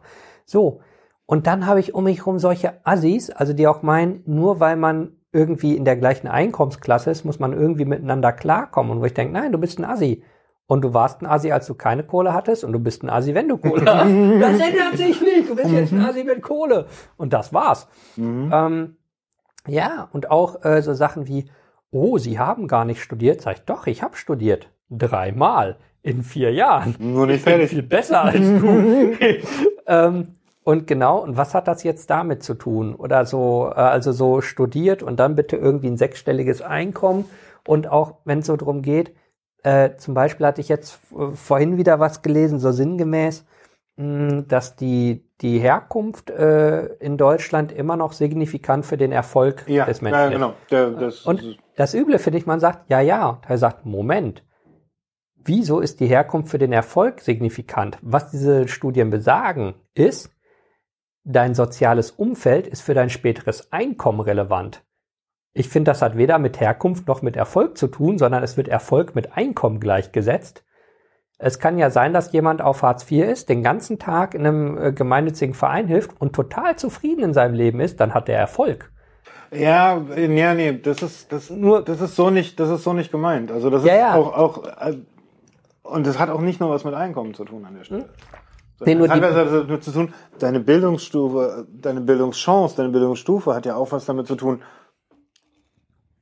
welche Form von Leben du dir in Zukunft vorstellen kannst, worauf du hinarbeitest. Ja, nur die, ich habe mir viele von den Studien angeguckt und da geht es zum Beispiel darum, äh, wie viele Leute, die von Akademikern kommen, sind selber Akademiker. No, Er sagt, ja, er sagt, aber hat die mal einer gefragt, ob sie das wollen oder ob sie ihr Leben besser macht? Also äh, das ist für mich doch nicht die Definition von Erfolg. Also äh, du kannst doch auch zwei äh, irgendwie habilitierte Eltern haben und total zufriedener Krankenpfleger sein und Ja. dann bist du in dieser Statistik aber nicht erfolgreich. Natürlich bist du das in dieser Statistik nicht, aber das Ja, geht ja. ja, also eine Statistik ist ja auch nicht dazu da, den Einzelfall abzubilden, sondern das en gros. Und das, was diese Statistik en gros sagt, ist, wir sind eine zutiefst rassistische Gesellschaft. Ja, nur da denke ich, dann sollte sie das auch so sagen oder die Leute fragen, bist du denn zufrieden im Leben? Weil es wird halt immer gleichgesetzt, hoher Bildungsabschluss, hohes Gehalt, gleich Erfolg. Ah, Burma, das wäre cool. Ja, und da denke ich halt, ähm, nee, dann mach doch die umständliche Arbeit und frag die Leute, bist du glücklich mit deinem Leben und sind's deine Eltern? Die meisten kennen die Antwort hier in Deutschland. Nein, bin ich nicht, weil alles ist scheiße. Richtig. Genau. ähm, es gab mal, ich habe ja äh, Jura studiert und im Nebenfach Kriminologie. Aha. Und da war total geil, der, der Prof, ähm, äh, Professor Feltes, der hat ganz viel so geforscht zu, warum werden Leute kriminell und wo, wo zweigt das Leben sozusagen ab. Das war auch ganz schön, weil es dann anfing mit, was ist denn kriminell? Also warum, warum ist der kriminell und du nicht oder so? Und der hatte aber auch so eine hübsche Sache mit, wo fühlen sich Leute ähm, gefährdet? Und hatte zum Beispiel gesagt, da gab es so eine relativ aufwendige Sache aus den USA und äh, also aus New York so rum. Und da war es so, dass sich die Leute in der Bronx und sowas besonders gefährdet gefühlt haben. Und gesagt, Verständlich. okay, das ist jetzt irgendwie genau. Bis er sagte, Moment, warum denn? Sagt man, na, Kriminalitätsschwerpunkt und so. Sagte, wisst ihr das oder glaubt ihr das? Sagt, na, ich, ich glaub's. Ich habe beides gesehen, die Bronze nicht aufgeräumt und aufgeräumt. Und dann hat er halt gesagt, stimmt aber in dem Fall. Aber trotzdem, ihr seid von ausgegangen, ihr wusstet's nicht. So, ne? Also so, sagt, aber, aber, aber. Wieso ist es denn am Kriminalitätsschwerpunkt? Wieso fühlt man sich da gefährdet? Und dann denkt, was für eine blöde Frage. Weil einem da eher was passiert. Also so, und sagte, nein, nein, nein. Kommen wir zum Kern der Sache. Wen haben wir denn gefragt? Und es gibt die zweite Umfrage, da wurden die Leute aus der Bronx befragt. Aha. Und die sagen, überall sicher. Ja, es ist aber auch eine Verhältnisfrage, Genau, und ne? das fand ich aber so geil, dass er sagt, es kommt drauf an, also weil beim ersten sagt jeder, logisch, klar, verstehe ich, und beim zweiten sagt jeder, ja, verstehe ich aber auch irgendwie, ja, okay, es kommt, äh, so, und da kommt eine Menge zusammen. Und das denke ich halt hier, man sagt, klar, wenn du aus einer armen, schlechten Familie kommst, ist die Wahrscheinlichkeit, dass du in einer armen, schlechten Familie sozusagen weiter das führst, hoch. Okay. Aber es wird halt sozusagen, das ist der Kern, der auch jedem klar ist, was man ja auch im Alltag sieht. Aber es wird irgendwie dauernd in diesen Sachen suggeriert, wenn du nicht einen Uni-Abschluss und ein fettes Gehalt hast, dann bist du nicht erfolgreich. Ja, das ist Und das- eh, ja, ja, das, da das denke gehört so. zur deutschen Ethik jetzt auch. Also das schon schon ewig. Ja, ja, Ja. ich denk so, oh Gott, krieg Also ich das mein- doch mal aus dem Kopf. Ich, ich weiß, was ich am Computer kann. Ja. Ich habe, seitdem ich sieben bin, arbeite ich mit den Dingern. Mit neun habe Ja. ich mir meine erste Maschine zusammengelötet. ja, mal ganz ehrlich. Ähm, wenn mir heute so ein Personalarschloch vor der Nase Ja. sitzt, ja, und fragt, ja, was haben Sie denn studiert? Und ich sage, ich habe eine Ausbildung gemacht. Mhm. Hier ist dein Wischmopp. Genau, da ist dein Wischmopp. Mhm. Genau das. Entschuldige, da sitze ich jedes Mal davor und denke mir, du hast keine Ahnung von deinem Job. Nein, er hat die Ahnung sozusagen das, was von ihm wieder erwartet Ja, wird. ja, genau. der- ne, Also das ist halt so diese Kette. Ja, durch, genau. Ne? Ich habe so viele, ich habe so viele studierte ITler gesehen, die wirklich nichts können. Ja. Ja? Die kriegen das Geld in den Arsch geblasen. Die Projekte, die herausfallen sind, gehen alle kaputt. Warum ist es wichtiger, was du verdienst und welchen Status du hast, als das, was du kannst und was aus dir werden könnte? Und ähm, Feef hatte das vor kurzem in seinem Blog stehen, den einen Satz, der mir also hängen geblieben ist, dass er sagte, äh, große Unternehmen ist sozusagen das Entscheidende, was sie tun, die Verantwortung zu verwalten. Mhm. Und dann alles andere. Mhm. Also so, ob das Projekt Genau. gut ist, kaputt ist, scheiß drauf. Erstmal gucken, wer ist schuld. Und ich nicht. So, Hauptsache, Nee, nicht Hauptsache ich mal, wer ist abwälzen. schuld, sondern ich würde das anders ausdrücken. Ich war ja aber das ist, da ist das richtig, richtig, richtig fies. Mhm. Ja, also jede Schuld wird irgendwie, Schuld ist immer irgendwer. Ja, es wird natürlich nach unten geschaufelt. Ja, Mhm. natürlich ist es nicht die bescheuerte Entscheidung des CTOs, sondern es ist irgendwie ein Programmierer in der dritten Reihe, äh, Schützenarsch im letzten Glied, der einen Bit falsch gesetzt hat. Genau. Ja? Der war schuld. Der war schuld. Und, und die blöden Leute, die es nachgemessen haben. Richtig. Wenn die nicht nachge... So, das ist immer so die Scooby-Doo-Sache. Ja, ich wäre ja mit durchgekommen, wenn die Kinder mich nicht gepackt hätten. Ne? Also so, wenn die nicht gewesen wären, dann hätte ich es ja geschafft. Ja, genau. Das, das, das, da drehst du echt durch. Ja. und ich, äh, also was ich zum einen so lustig fand bei mir an der Uni, ich habe äh, Leute gehabt, die haben da Informatik studiert. Und dann haben sie sich so ab dem zweiten Semester gewundert, warum sie so wenig über Computer lernen. Da er sagt, okay, du meinst, also Informatik ist Computer. Hast du dir auch nur den ersten Absatz auf Wikipedia mal durchgelesen, was Informatik ist? Nein, Vielleicht hättest du das vormachen sollen. Und der andere Punkt auch so in meinem Umfeld, ich kenne so viele, die sagen, ja, sie wollen irgendwas studieren, sie wissen nicht mal was und sie haben keinen Bock drauf. Und wenn ich dann sage, dann lass es doch. Nee, man muss. Äh, ja, aber, und wenn dann sagt, genau, man muss, warum? Äh, pff, ja, weil die anderen machen es ja auch. Sehe ich nicht. Es ist auch nur, Also ich hab's gemacht, die Partys waren gut, das Essen war scheiße, irgendwann hatte ich jede Party durch und dann habe ich aufgehört. Ja, war okay, hat vier Jahre gedauert. Ähm, du kannst, du kannst alle Partys auf zwei Jahre ungefähr bringen, weil sich manche überschneiden oder du musst drei an einem Abend machen. Ähm, was genau ist dein Fokus bei Uni? Also nein, ich war nicht so viel in den Vorlesungen. Ich habe mich auf die Partys fokussiert und das war gut. Ich hatte nämlich wenig Stress und das Lustige ist, am Ende der Regelstudienzeit stand ich nicht schlechter da als alle, mit denen ich angefangen habe. Also das denke ich auch. Es gibt sicherlich, klar, es gibt Studiengänge, wo du sagst, du willst, keine Ahnung, du willst Arzt werden, du willst Menschen retten, musst du durchs Medizinstudium. Klar. Und dann hast du aber auch am Ende das erreicht, was du willst. Aber wenn du am Anfang anfängst mit, ich will irgendwas studieren und vielleicht gucke ich mal, denke ich ja, dann hilft dir das aber eben auch nicht in deiner Zukunft. Also wenn du was schlecht kannst, dann kriegst du auch nur einen schlechten Job da drin. Und wenn du für brennst, dann stehen die Chancen einfach mal besser im Normalfall. Oder auch, wenn dann Leute sowas gesagt haben wie, ja, aber meine Eltern sagen, in dem und dem Bereich sieht's gerade nicht so gut aus. Sag ich, okay, dann zeig mir jetzt den Bereich, wo händeringend gut bezahlte Leute gesucht werden. In, in jedem, je nachdem, wo genau man sich, also so, es gibt je doch nicht welche Branche. Emotionen man Ja, das denke ich halt auch. Das merke ich halt hier. In Kurdistan mit dem Auto zum Flughafen gefahren und alle Leute sind freundlich und nett und sagen, hey, du fliegst nach Hause, schade, komm mal wieder, wie war's und so. Und auch auf der Straße, die Leute sind irgendwie so grundsätzlich gut gelaunt oder so, ja, äh, ja, heute war blöd, ja, irgendwie mein Auto ist den Abhang runtergekugelt und explodiert. Aber der Reifen ist noch voll okay. Ist doch, weißt du, so in der Art ist das halt, ne? Ähm, oder auch so Sachen, Leute haben so einen kleinen, also so einen, so einen Blechschadenunfall auf der Straße, also bei dem Straßenverkehr so sagen, ah, ja, weißt du, war jeder so ein bisschen schuld, ne? Ja, schönen Tag noch, schütteln sich die Hand und gehen. So, das ist total normal. Weil sagen, ja, weißt du, du hättest mehr gucken müssen, also pff, gib mir 100 Dollar und ich lasse das von einem Kumpel machen. Das ist wirklich so Alltag. Also so, so ist da die Welt. Und dann landest du vier Stunden später hier in Tegel ich warte seit drei Minuten auf den blöden Shuttlebus, das ist der schlimmste Tag von meinem Leben und warum ist das hier so kalt? Und wo man sich so denkt, Leute, erstmal, was seid ihr alle so aggro? Ich verstehe das Problem nicht mal, was du liebe die beschreibst. Beschreibung, die du gerade hast. Genau das gleiche. Und dann sagen die Leute, das ist doch aber normal. Sag ich, nein! ja, aber die da drüben, die haben ja ganz andere Probleme. Ja, und deswegen musst du dir hier Probleme machen oder wie? Wieso sitzt du nicht hier und sagst, ist das geil, ist das geil, ist das geil, ist das geil, dass ich keinen Krieg habe? Ähm, nee, geht nicht. Ja, weil hier die Probleme andere sind, ne? Ja, und dann macht man sich halt diesen Stress und diese Probleme und diese Pseudo-Sachen wir mit, was äh, wichtig ehrlich, ist. Wenn wir, wenn wir in der westlichen Welt eines nicht können, dann ist das be excellent to each other. Ja. Das können wir einfach nicht. Ich meine, ich krieg's jedes Mal bei den CCC-Veranstaltungen und so weiter, wenn du mal eine Woche, zwei Wochen mit Leuten auf der auf Mhm. einem Haufen sitzt. Da gibt's eine ganze Latte drunter von Leuten drunter, die finde ich vollkommen zum Kotzen, Mhm. ja? Oder die mich mit Zeug zuschwallern, wo ich nur noch da denke, komm Spinner, verpiss dich, ja? Und trotzdem kommen da alle super miteinander klar, weil jeder genau weiß, jeder muss hier anpacken. Ja.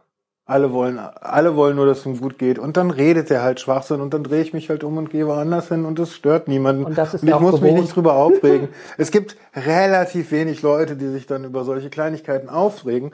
Und jedes Mal, wenn ich dann aus dieser Bubble heraus, wie du das gerade gesagt hast, diese Realwelt treffe innerhalb von zwei, drei Minuten, ist das mir zu viel. Ja.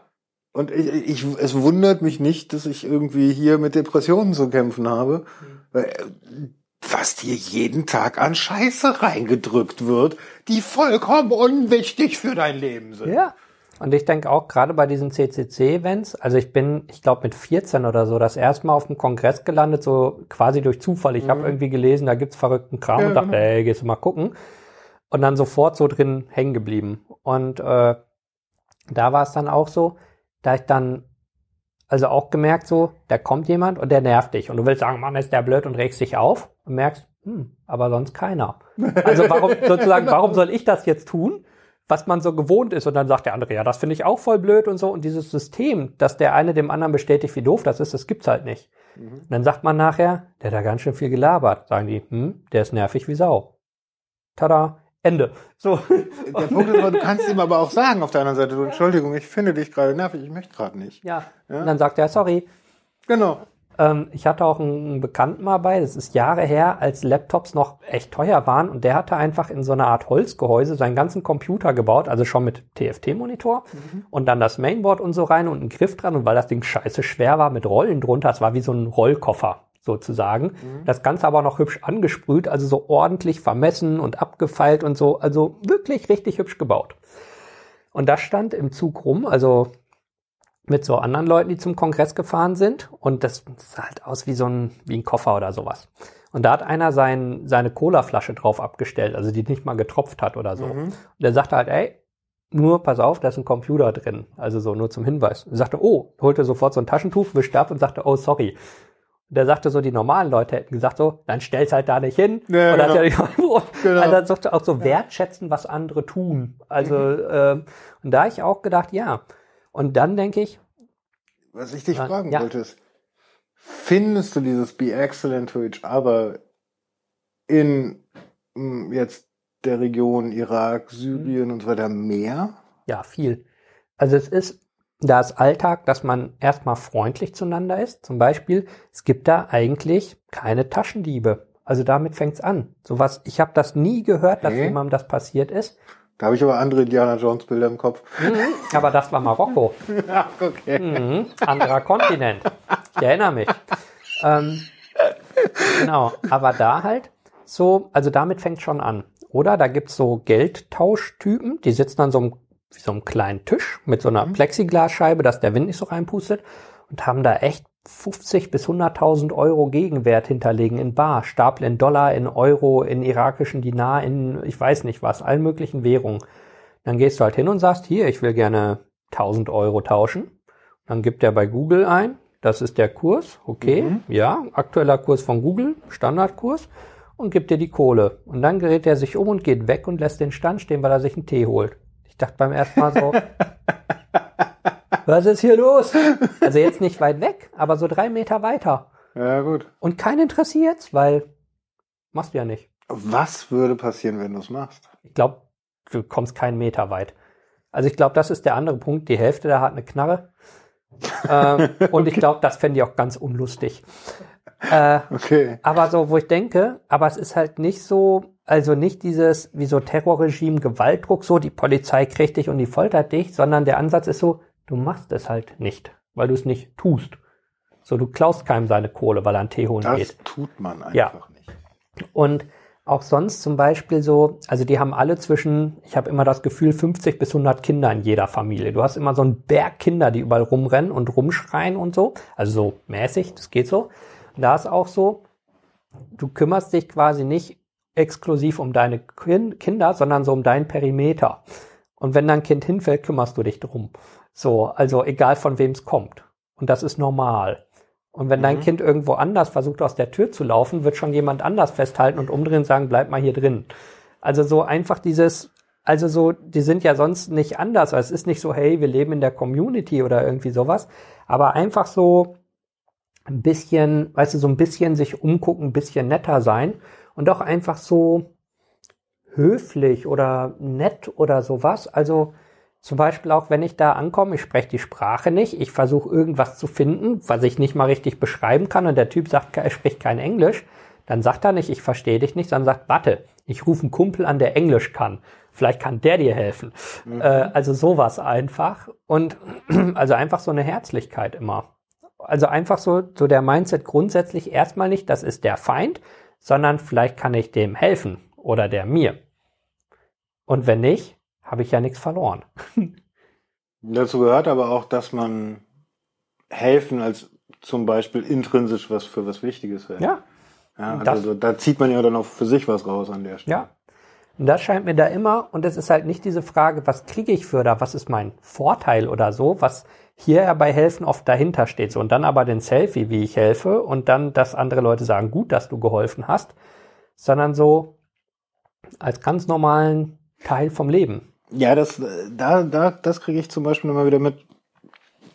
Hey, so kleine Computersachen und so weiter. Mhm. Was glaubst du, wie vielen Leuten ich helfe, in Anführungsstrichen an der Stelle, die dann hinterher ankommen mit, ja, was schulde ich dir jetzt? Ja, ja. Weil sie es so gewohnt sind, ne? Ja. Oder vorne dann, wie teuer wird das? Hä? Ja, du, wenn Ich Teil mal gerade auf deine Tastatur, Genau. was denn das ist. Was Ja. für ein Film? Und, und das ist halt hier so in der Kultur richtig tief drin, ne? ja. Was nichts kostet, ist auch nichts, ne? Also so in all Komisch, Sex Ausprägungen. kostet in der Regel nichts. Ja, aber bei den meisten ist auch scheiße.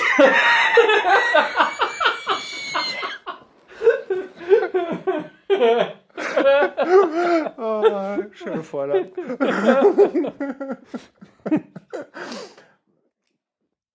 Aber dass ich, also, der Gedanke, jetzt nach Syrien zu gehen, selbst in eine Gegend, wo es jetzt da vollkommen friedlich und ruhig und sicher ist, würde mich ängstigen. Ja, glaube ich gerne.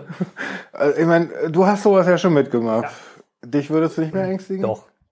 Aber trotzdem, ich glaube, vorgestern war das, äh, gestern, bin mir nicht mehr sicher, da ging eine Frage durch den Chat, sie brauchen Fahrer, um LKW von der ganz sicheren Gegend in Kurdistan, Irak, in die echt nicht sichere Gegend nach Syrien zu bringen, Hilfsgüter, also Krankenhausausstattung. Carlos war das, ne? Äh, nee, das war nicht Carlos in dem Fall, weil die gerade auf äh, noch sich neu sortieren müssen. Das war äh, Basani Charity Foundation, Ah, sozusagen ja, eine sta quasi staatliche oder ähm, eine riesen NGO, also so die Größenordnung wie hier DRK oder Mhm. sowas. Ne? Ähm, und da habe ich halt auch gedacht, das, das ist wirklich gefährlich, wo die hinfahren. Das ist keine Frage. Und das macht einem Angst, weil man einfach weiß, es ist unberechenbar. Aber ich hatte trotzdem gedacht, die brauchen Leute. Also so, die brauchen, Le- die würden nicht fragen, wenn sie, also die würden es nicht in die Runde schmeißen, wenn sie genug Leute hätten, dann fragst du nicht. Ja, klar. Ja, da habe ich halt auch gesagt, ey, wenn ich jetzt losfahre, ich bin in 18 Stunden da, also mit Flug und so, ist die schnellste Verbindung, aber wenn ihr Hilfe braucht, bin in 18 Stunden da und fahre die Dinger rüber, weil es gemacht werden muss. So. Und die hatten dann gesagt, ey, du hast drei Minuten gebraucht, das war zu spät, wir haben 50 Freiwillige. Innerhalb Wo ich gesagt drei hab. Minuten. Nein, das gesagt. ist ja schon fast, das ist ja, Respekt, Leute, und sie brauchten sieben oder acht. wow. Da habe ich ja gesagt, okay, Respekt, also Hut ab für jeden, der da sofort hier schreit. So, keine Frage hier, ich fahr sofort. Da gesagt, das sind geile Leute, weil die Wahrscheinlichkeit, dass ich wirklich rübergeflogen wäre, dachte ich, ist gering, weil sie wahrscheinlich lokale Leute kriegen. Deswegen kann ich viel leichter sagen, ja, ich mach's, weil ich einfach weiß, rein stochastisch, höchstwahrscheinlich brauchen sie mich nicht. Ja, aber das ist ja nicht deine Denke, du würdest es ja auch tun. Nee, genau, ich denke, genau. aber wenn man es machen muss, denke ich, ja, musst du helfen, musst du helfen. Geht nicht anders. Das heißt halt nicht, dass man keine Angst vor hat. Oder auch, ich habe vorhin noch mal durchgeguckt. Ähm, ja gut, Entschuldigung, ich als Anni habe gelernt, ja. erste Regel des Helfens. Helfen. Eigensicherung. Da nicht, helfen. Erstmal helfen. Ist ja. Ähm, auch hier, meine, meine Weste hängt ja hier, da hatten wir, glaube ich, letztes oder vorletztes Mal drüber geredet. Da habe ich halt äh, vorhin wieder geguckt, sind die Einlagen okay? Es gibt jetzt ähm, neue Platten, die noch mehr halten, also die noch stabiler sind. Mhm. Die Frage ist dann immer, braucht man die wirklich? Oder ist es einfach nur, um besser zu sein als der Mitbewerber? Also es ist sozusagen wie eine Marketing-Sache, wir sind jetzt zehn Prozent stabiler, aber ich brauche es in der Realität nicht. Und dann war es aber auch so, ich habe halt dann nochmal angefangen zu gucken, was für Projektile setzt ihr ein, was für Waffen, also wie viel Energie kommt an, was muss die Platte können. Das sind halt so Sachen, wo man denkt, ja, da befasst man sich mit, weil es eine realistische Gefahr ist. Also weil, weil es sein kann, dass wenn man so ein Laster dann doch mal fährt, dann sitzt man halt mit Helm und Weste drin.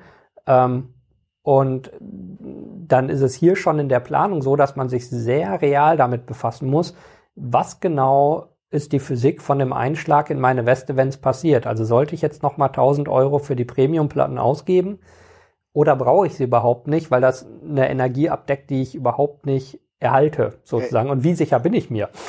Nein, ernsthaft. Also bevor ich überhaupt in diese Situation käme, hätte, würde ich schon zitternd da sitzen und denken, nee, eher bringe ich mich um.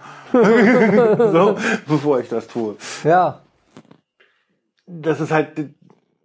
Also denkt, man gewöhnt sich in gewissem Maße dran, weil man einfach Situationen hatte und gemerkt hat, hey, also sozusagen, man fliegt nach Kurdistan und landet. Die meisten Leute würden ja denken, du bist tot, weil das, äh, das, das Flugzeug landet im Minenfeld oder sowas. Was soll schon passieren? Du bist tot bei der Landung. Und dann merkst du, nee, ich bin zehnmal da gelandet, das ging. Okay, aus dem Flughafen raus, auch überlebt. Auto gefahren, auch überlebt.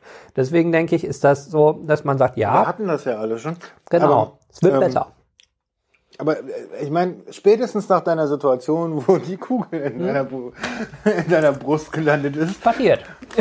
ähm, deshalb habe ich dir auch geschrieben, also hoffentlich kein Zwischen mehr. Mhm. Ähm, da wäre für mich vorbei gewesen. Ja. Aber also spätestens da hätte ich so viel Angst bekommen, dass ich mir auf den. Ja. da hat man auch Angst, aber es hilft ja nicht. Also, ne, das Weil er nie wiederkommen würde. Ja, aber also ich würde mich äh, freiwillig dieser Situation niemals wieder. Letztes Jahr hm. im Café gesessen, Café Ritz, als es das noch gab, in Kreuzberg, Schießerei nebendran gehabt. Also kannst du auch in Berlin Stimmt, haben. Und auf der anderen Seite auch. Ich bin ja. auch schon aus der Haustür gegangen und von dem Bullen angebrüllt worden mit Waffe im Bleib da stehen, hier ist gefährlich. Fit. Ja, und da war halt so, die haben direkt vor uns sich beschossen. Wo ja. ich denke, ja, also, und trotzdem bin ich noch in Berlin. Also, ne? Weil da sagt man immer, ja, das ist ja eine Ausnahme, das passiert ja nicht so oft und so. Sagt man, nee, wie viele Schießereien hatten wir denn hier im letzten Jahr?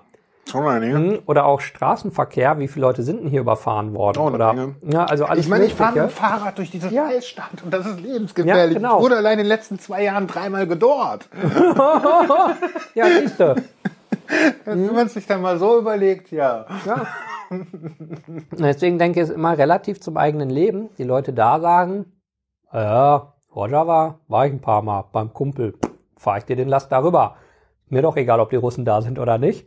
Und du sagst, natürlich fahre ich mit dem Fahrrad, weil ja, das ist gefährlich, aber ja meistens nicht. Also so, meistens geht's ja. Also so, ja, kommt halt ja, immer drauf ja, an, was relativ zu deinem Leben normal ist. Ja, das stimmt schon, das stimmt schon. Hm. Tja, trotzdem werde ich zu beschissen. Ja. Nee, muss man ja auch nicht. Dafür fahre ich kein Fahrrad in Berlin. das ist mir zu gefährlich. Ja, ändert sich die Perspektive, ja. Mhm. Das stimmt schon. Mhm. Um mal zurückzugehen äh, und jetzt mal so ein bisschen einen mhm. Abschluss zu ja. finden. Wir sind schon ganz schön abgeschwiffen. Oh ja. Ähm, Was schätzt du, wie sich so die nächste Zeit das da unten entwickelt? In the bigger picture. Überhaupt keine Ahnung. Echt, also ich finde, im Moment ist echt alles offen. Mm. Und wenn man sozusagen rauszoomt, hat man da Iran, USA das Problem. das kommt ja auch nochmal dazu, Mhm. ja. Türkei, Syrien, Israel. Dann wie, halt- wie spielt denn jetzt gerade Israel damit? Mm, Also ein Punkt ist, ähm, der Iran hat halt Angst vor den Amis, klar. Also ich glaube, ein Krieg Amiland gegen Iran kann keiner gewinnen, aber darum geht's ja nicht, sondern geht's ja ums Prinzip. Mhm. Und deswegen versucht der Iran mit seinen ähm, von ihnen gestützten Milizen im Irak und Syrien einen Korridor zu schaffen, dass sie durch den Irak Waffen vor Israel in Stellung bringen können, um diese Waffen als Faustpfand zu haben, falls die Amis kommen. Und dafür müssen sie ihren Einfluss in Irak oben halten, in Zusammenarbeit mit der irakischen Zentralregierung gegen die Kurden dort Mhm. in Syrien gegen die Kurden, aber mit, sagen wir mal, Wissen und Duldung von Assad, weil solange es gegen Israel geht, hat er da ja keinen Kummer mit. Mm, Dann hast du jetzt die Lage mit, was machen die Russen und ähm, also russische Armee, türkische Armee, wo du halt sozusagen Ostblock und NATO gegeneinander hast. Mm, Zumindest so ein bisschen, aber ja auch NATO gegen NATO und im Prinzip ja gerade die Amis und die Russen auf der gleichen Seite gegen die Türkei. Also das ist ja auch so ein bisschen bizarr. Sie arbeiten zwar nicht zusammen, aber sie haben den gleichen Gegner gerade. Ja, Mhm. klar. Dann wird das im Feind meines Feindes mein Freund. Mm, Ja, da warte ich nämlich nur drauf, mm, wann die zusammen was machen. Also so, wann die sagen, scheiß drauf, jetzt müssen wir gerade erstmal zusammen jemand anderen erledigen. Mm, Also das ist schon, also deswegen, mm, und dann kommen wir zu dem, was ich eingangs gesagt habe, wenn man zu weit rausgeht, wird der Nahostkonflikt wieder halt der Nahostkonflikt und man kann überhaupt nicht sagen, was Sache ist. Dann wird es nämlich richtig wir. Also deswegen würde ich nicht mal eine Prognose abgeben wollen. Es wird einfach kompliziert bleiben, wie die letzten 100 Jahre oder 200. Und damit sich das ändern würde, aus deiner Sicht, müsste sich der Westen mehr einmischen, oder? Hm, auch nicht, weil dann hast du wieder die Probleme im Iran. Eigentlich müssten alle aufhören, sich so weit woanders einzumischen. Also wenn die Amis und der Iran weniger Stress miteinander hätten und der Iran, sagen wir nicht bescheuert wäre, sondern sagen würde, okay, dann versuche ich nicht, meine Leute vor Syrien in Stellung zu bringen, Mhm. wodurch ich weniger Stress im Irak erzeuge mit den Kurden und den Leuten, dann würdest du so das allgemeine Stresslevel so schon runterfahren. Weißt du, so wie in der Kneipe, wenn alle kurz davor sich zu kloppen und einer sagt, ey, ich schmeiß eine Runde Bier. Seid doch alle erstmal eine Runde ruhiger. Mm, Aber es müssten quasi alle gleichzeitig ein Stück runterfahren. Natürlich super. Und mh, dazu müsste man das politisch wollen. Weil guck dir zum Beispiel mal den Iran an, wenn nicht mehr die Amis der Feind sind und die Israelis, wenn man das nicht, also wenn du aus deren ganzen Politik und Nachrichten das rausstreichst, da fehlt ja denen massiv was. Oh, dann würde den Leuten auffallen, dass sie wieder einer unterdrückten Genau. religiösen Spinnertruppe Mhm. hinterherrennen. Also. Hm, Genau, und das ist halt der Punkt, deswegen sie wollen es ja nicht. Also es ist ja nicht, dass man sagt, ähm, okay, das geht ein bisschen heiß her, hm, aber wir wollen es lösen, sondern das ist ja Teil der Idee. Also um es im Zaum zu halten im Iran, also dass du ein gemeinsames Feindbild hast. Oder stell dir halt mal vor Nordkorea, wenn man sozusagen die Propaganda aus Nordkorea streichen will, da gäbe es das Land nicht mehr. Also deswegen denke ich, das wird ja nicht passieren, weil es zu viele Player gibt, die überhaupt kein Interesse daran haben. Ähm, aber ich glaube auch sowas wie einen großen Krieg oder sowas wird es da in dem Sinne nicht mehr geben, sondern halt immer dieses hier eine Ecke, da eine Ecke, hier ein paar Kräfte, da jemand hin verschieben, also dieses Kleinteilige. Also wie jetzt zum Beispiel mit Türkei und Syrien, ist das jetzt ein Krieg oder nicht? Früher hätte man gesagt, ich erkläre dir den Krieg Mhm. und dann sind alle von deinem Land in meinem äh, feindliche, äh, wie heißt das, feindliche Personen oder so, die festgenommen werden und so weiter. Und ähm, dann brichst du jegliche Verbindung zueinander ab und sowas. Das ist ja auch nicht der Fall, sondern das ist so schwammig irgendwie, ne? Hm. Und wenn die Türken sich jetzt zurückziehen, wird es ja auch wahrscheinlich in dem Sinne keinen Friedensvertrag geben, in dem man irgendwas ausmacht, sondern dann ist es halt wieder vorbei. Also so. Bis zur nächsten Runde sozusagen. Ja, nur es ist halt nicht wie früher, jetzt fängt's an, jetzt sind wir Feinde, jetzt hört's auf, jetzt sind wir wieder Freunde, sondern es ist einfach so ein völlig unklarer Brei. Und wenn das ganze Öl dann endlich mal verfeuert ist, dann. Dann kommt Elon Musk und hat Akkus, keine Ahnung. Dann kommt das, irgendein Problem finden die schon. Also da machst du dir, oder Wasser wird auch halt wahrscheinlich der Demnächst nächste wird es auch ein großes Ja. Problem, ja. Ich meine, davon reden wir auch schon seit den 80er Jahren, dass das mit dem Wasser Und knapp dann wird. heißt, ganz plötzlich war das Wasser ein Problem. Hat niemand kommen sehen. Das ist genauso wie die Klimaerwärmung gerade, ja, ist klar. Hat niemand kommen sehen seit 30 Jahren. Aber ich hatte ja Hoffnung gesehen. Ich habe irgendwie bei Google News so beim Durchklicken gesehen, dass irgendwie die NASA einen riesen Asteroiden gesehen hat, der kurz auf die Erde genommen hat. Ich habe den Artikel nicht gelesen, aber ich dachte, endlich. Endlich ist die ganze Scheiße Machen wir den vorbei. ganzen Mal ein Ende. Ja, Ja. Das ist, glaube ich, die einzige Möglichkeit, ne? Platt machen. Ja, fertig. Problem gelöst. ja, ist schon irgendwie komisch. Ah, Okay, äh, ich hatte noch ein, zwei Fragen, aber die wollen mir gerade nicht wieder einfallen. Dann waren wieder. sie auch nicht wichtig. Dann waren sie auch nicht so sonderlich wichtig. Jo, ich glaube, wir haben auch Bis ganz zweieinhalb. Stunden. Uh, okay. Mal wieder. Es Ja. wird immer mit mir so. krass. Kam mir nicht so vor, aber gut. Ja, Ja, genau. viel hilft viel. Ähm, hast, du, hast du einen Plan, wann du wieder runterfährst? Ähm, also zum einen, wenn ein Anruf kommt, dass sie mich brauchen, sitze ich sofort im Flieger. Ähm, das habe ich den ganzen Hilfsorganisationen, mit denen ich zu tun habe, gesagt. Also wenn ihr was braucht, wenn ich ernsthaft was helfen kann, also nicht dieses, wir brauchen immer Hilfe, sondern wenn ihr akut meine Hilfe braucht, sofort. Bin sofort da. Und sonst planmäßig wieder im März. Ja, das ist ja noch hin. Ja, ja. Mal, bis Aber das wird sich zeigen, was da halt passiert. Da das aber im Irak ist, ist das jetzt im Moment auch keine heiße Gegend. Ne? Also, Mhm. also nehmen wir mit, die Kurden sind nicht die Kurden. Nein? Man sollte immer noch die, das Land dazu sagen, Mhm. in dem sie unterwegs sind. Und es ist bleibt kompliziert. Ja, wie immer. Gibt's noch genug Sendungen. Bis zum nächsten Mal. Bis dann. Tschüss.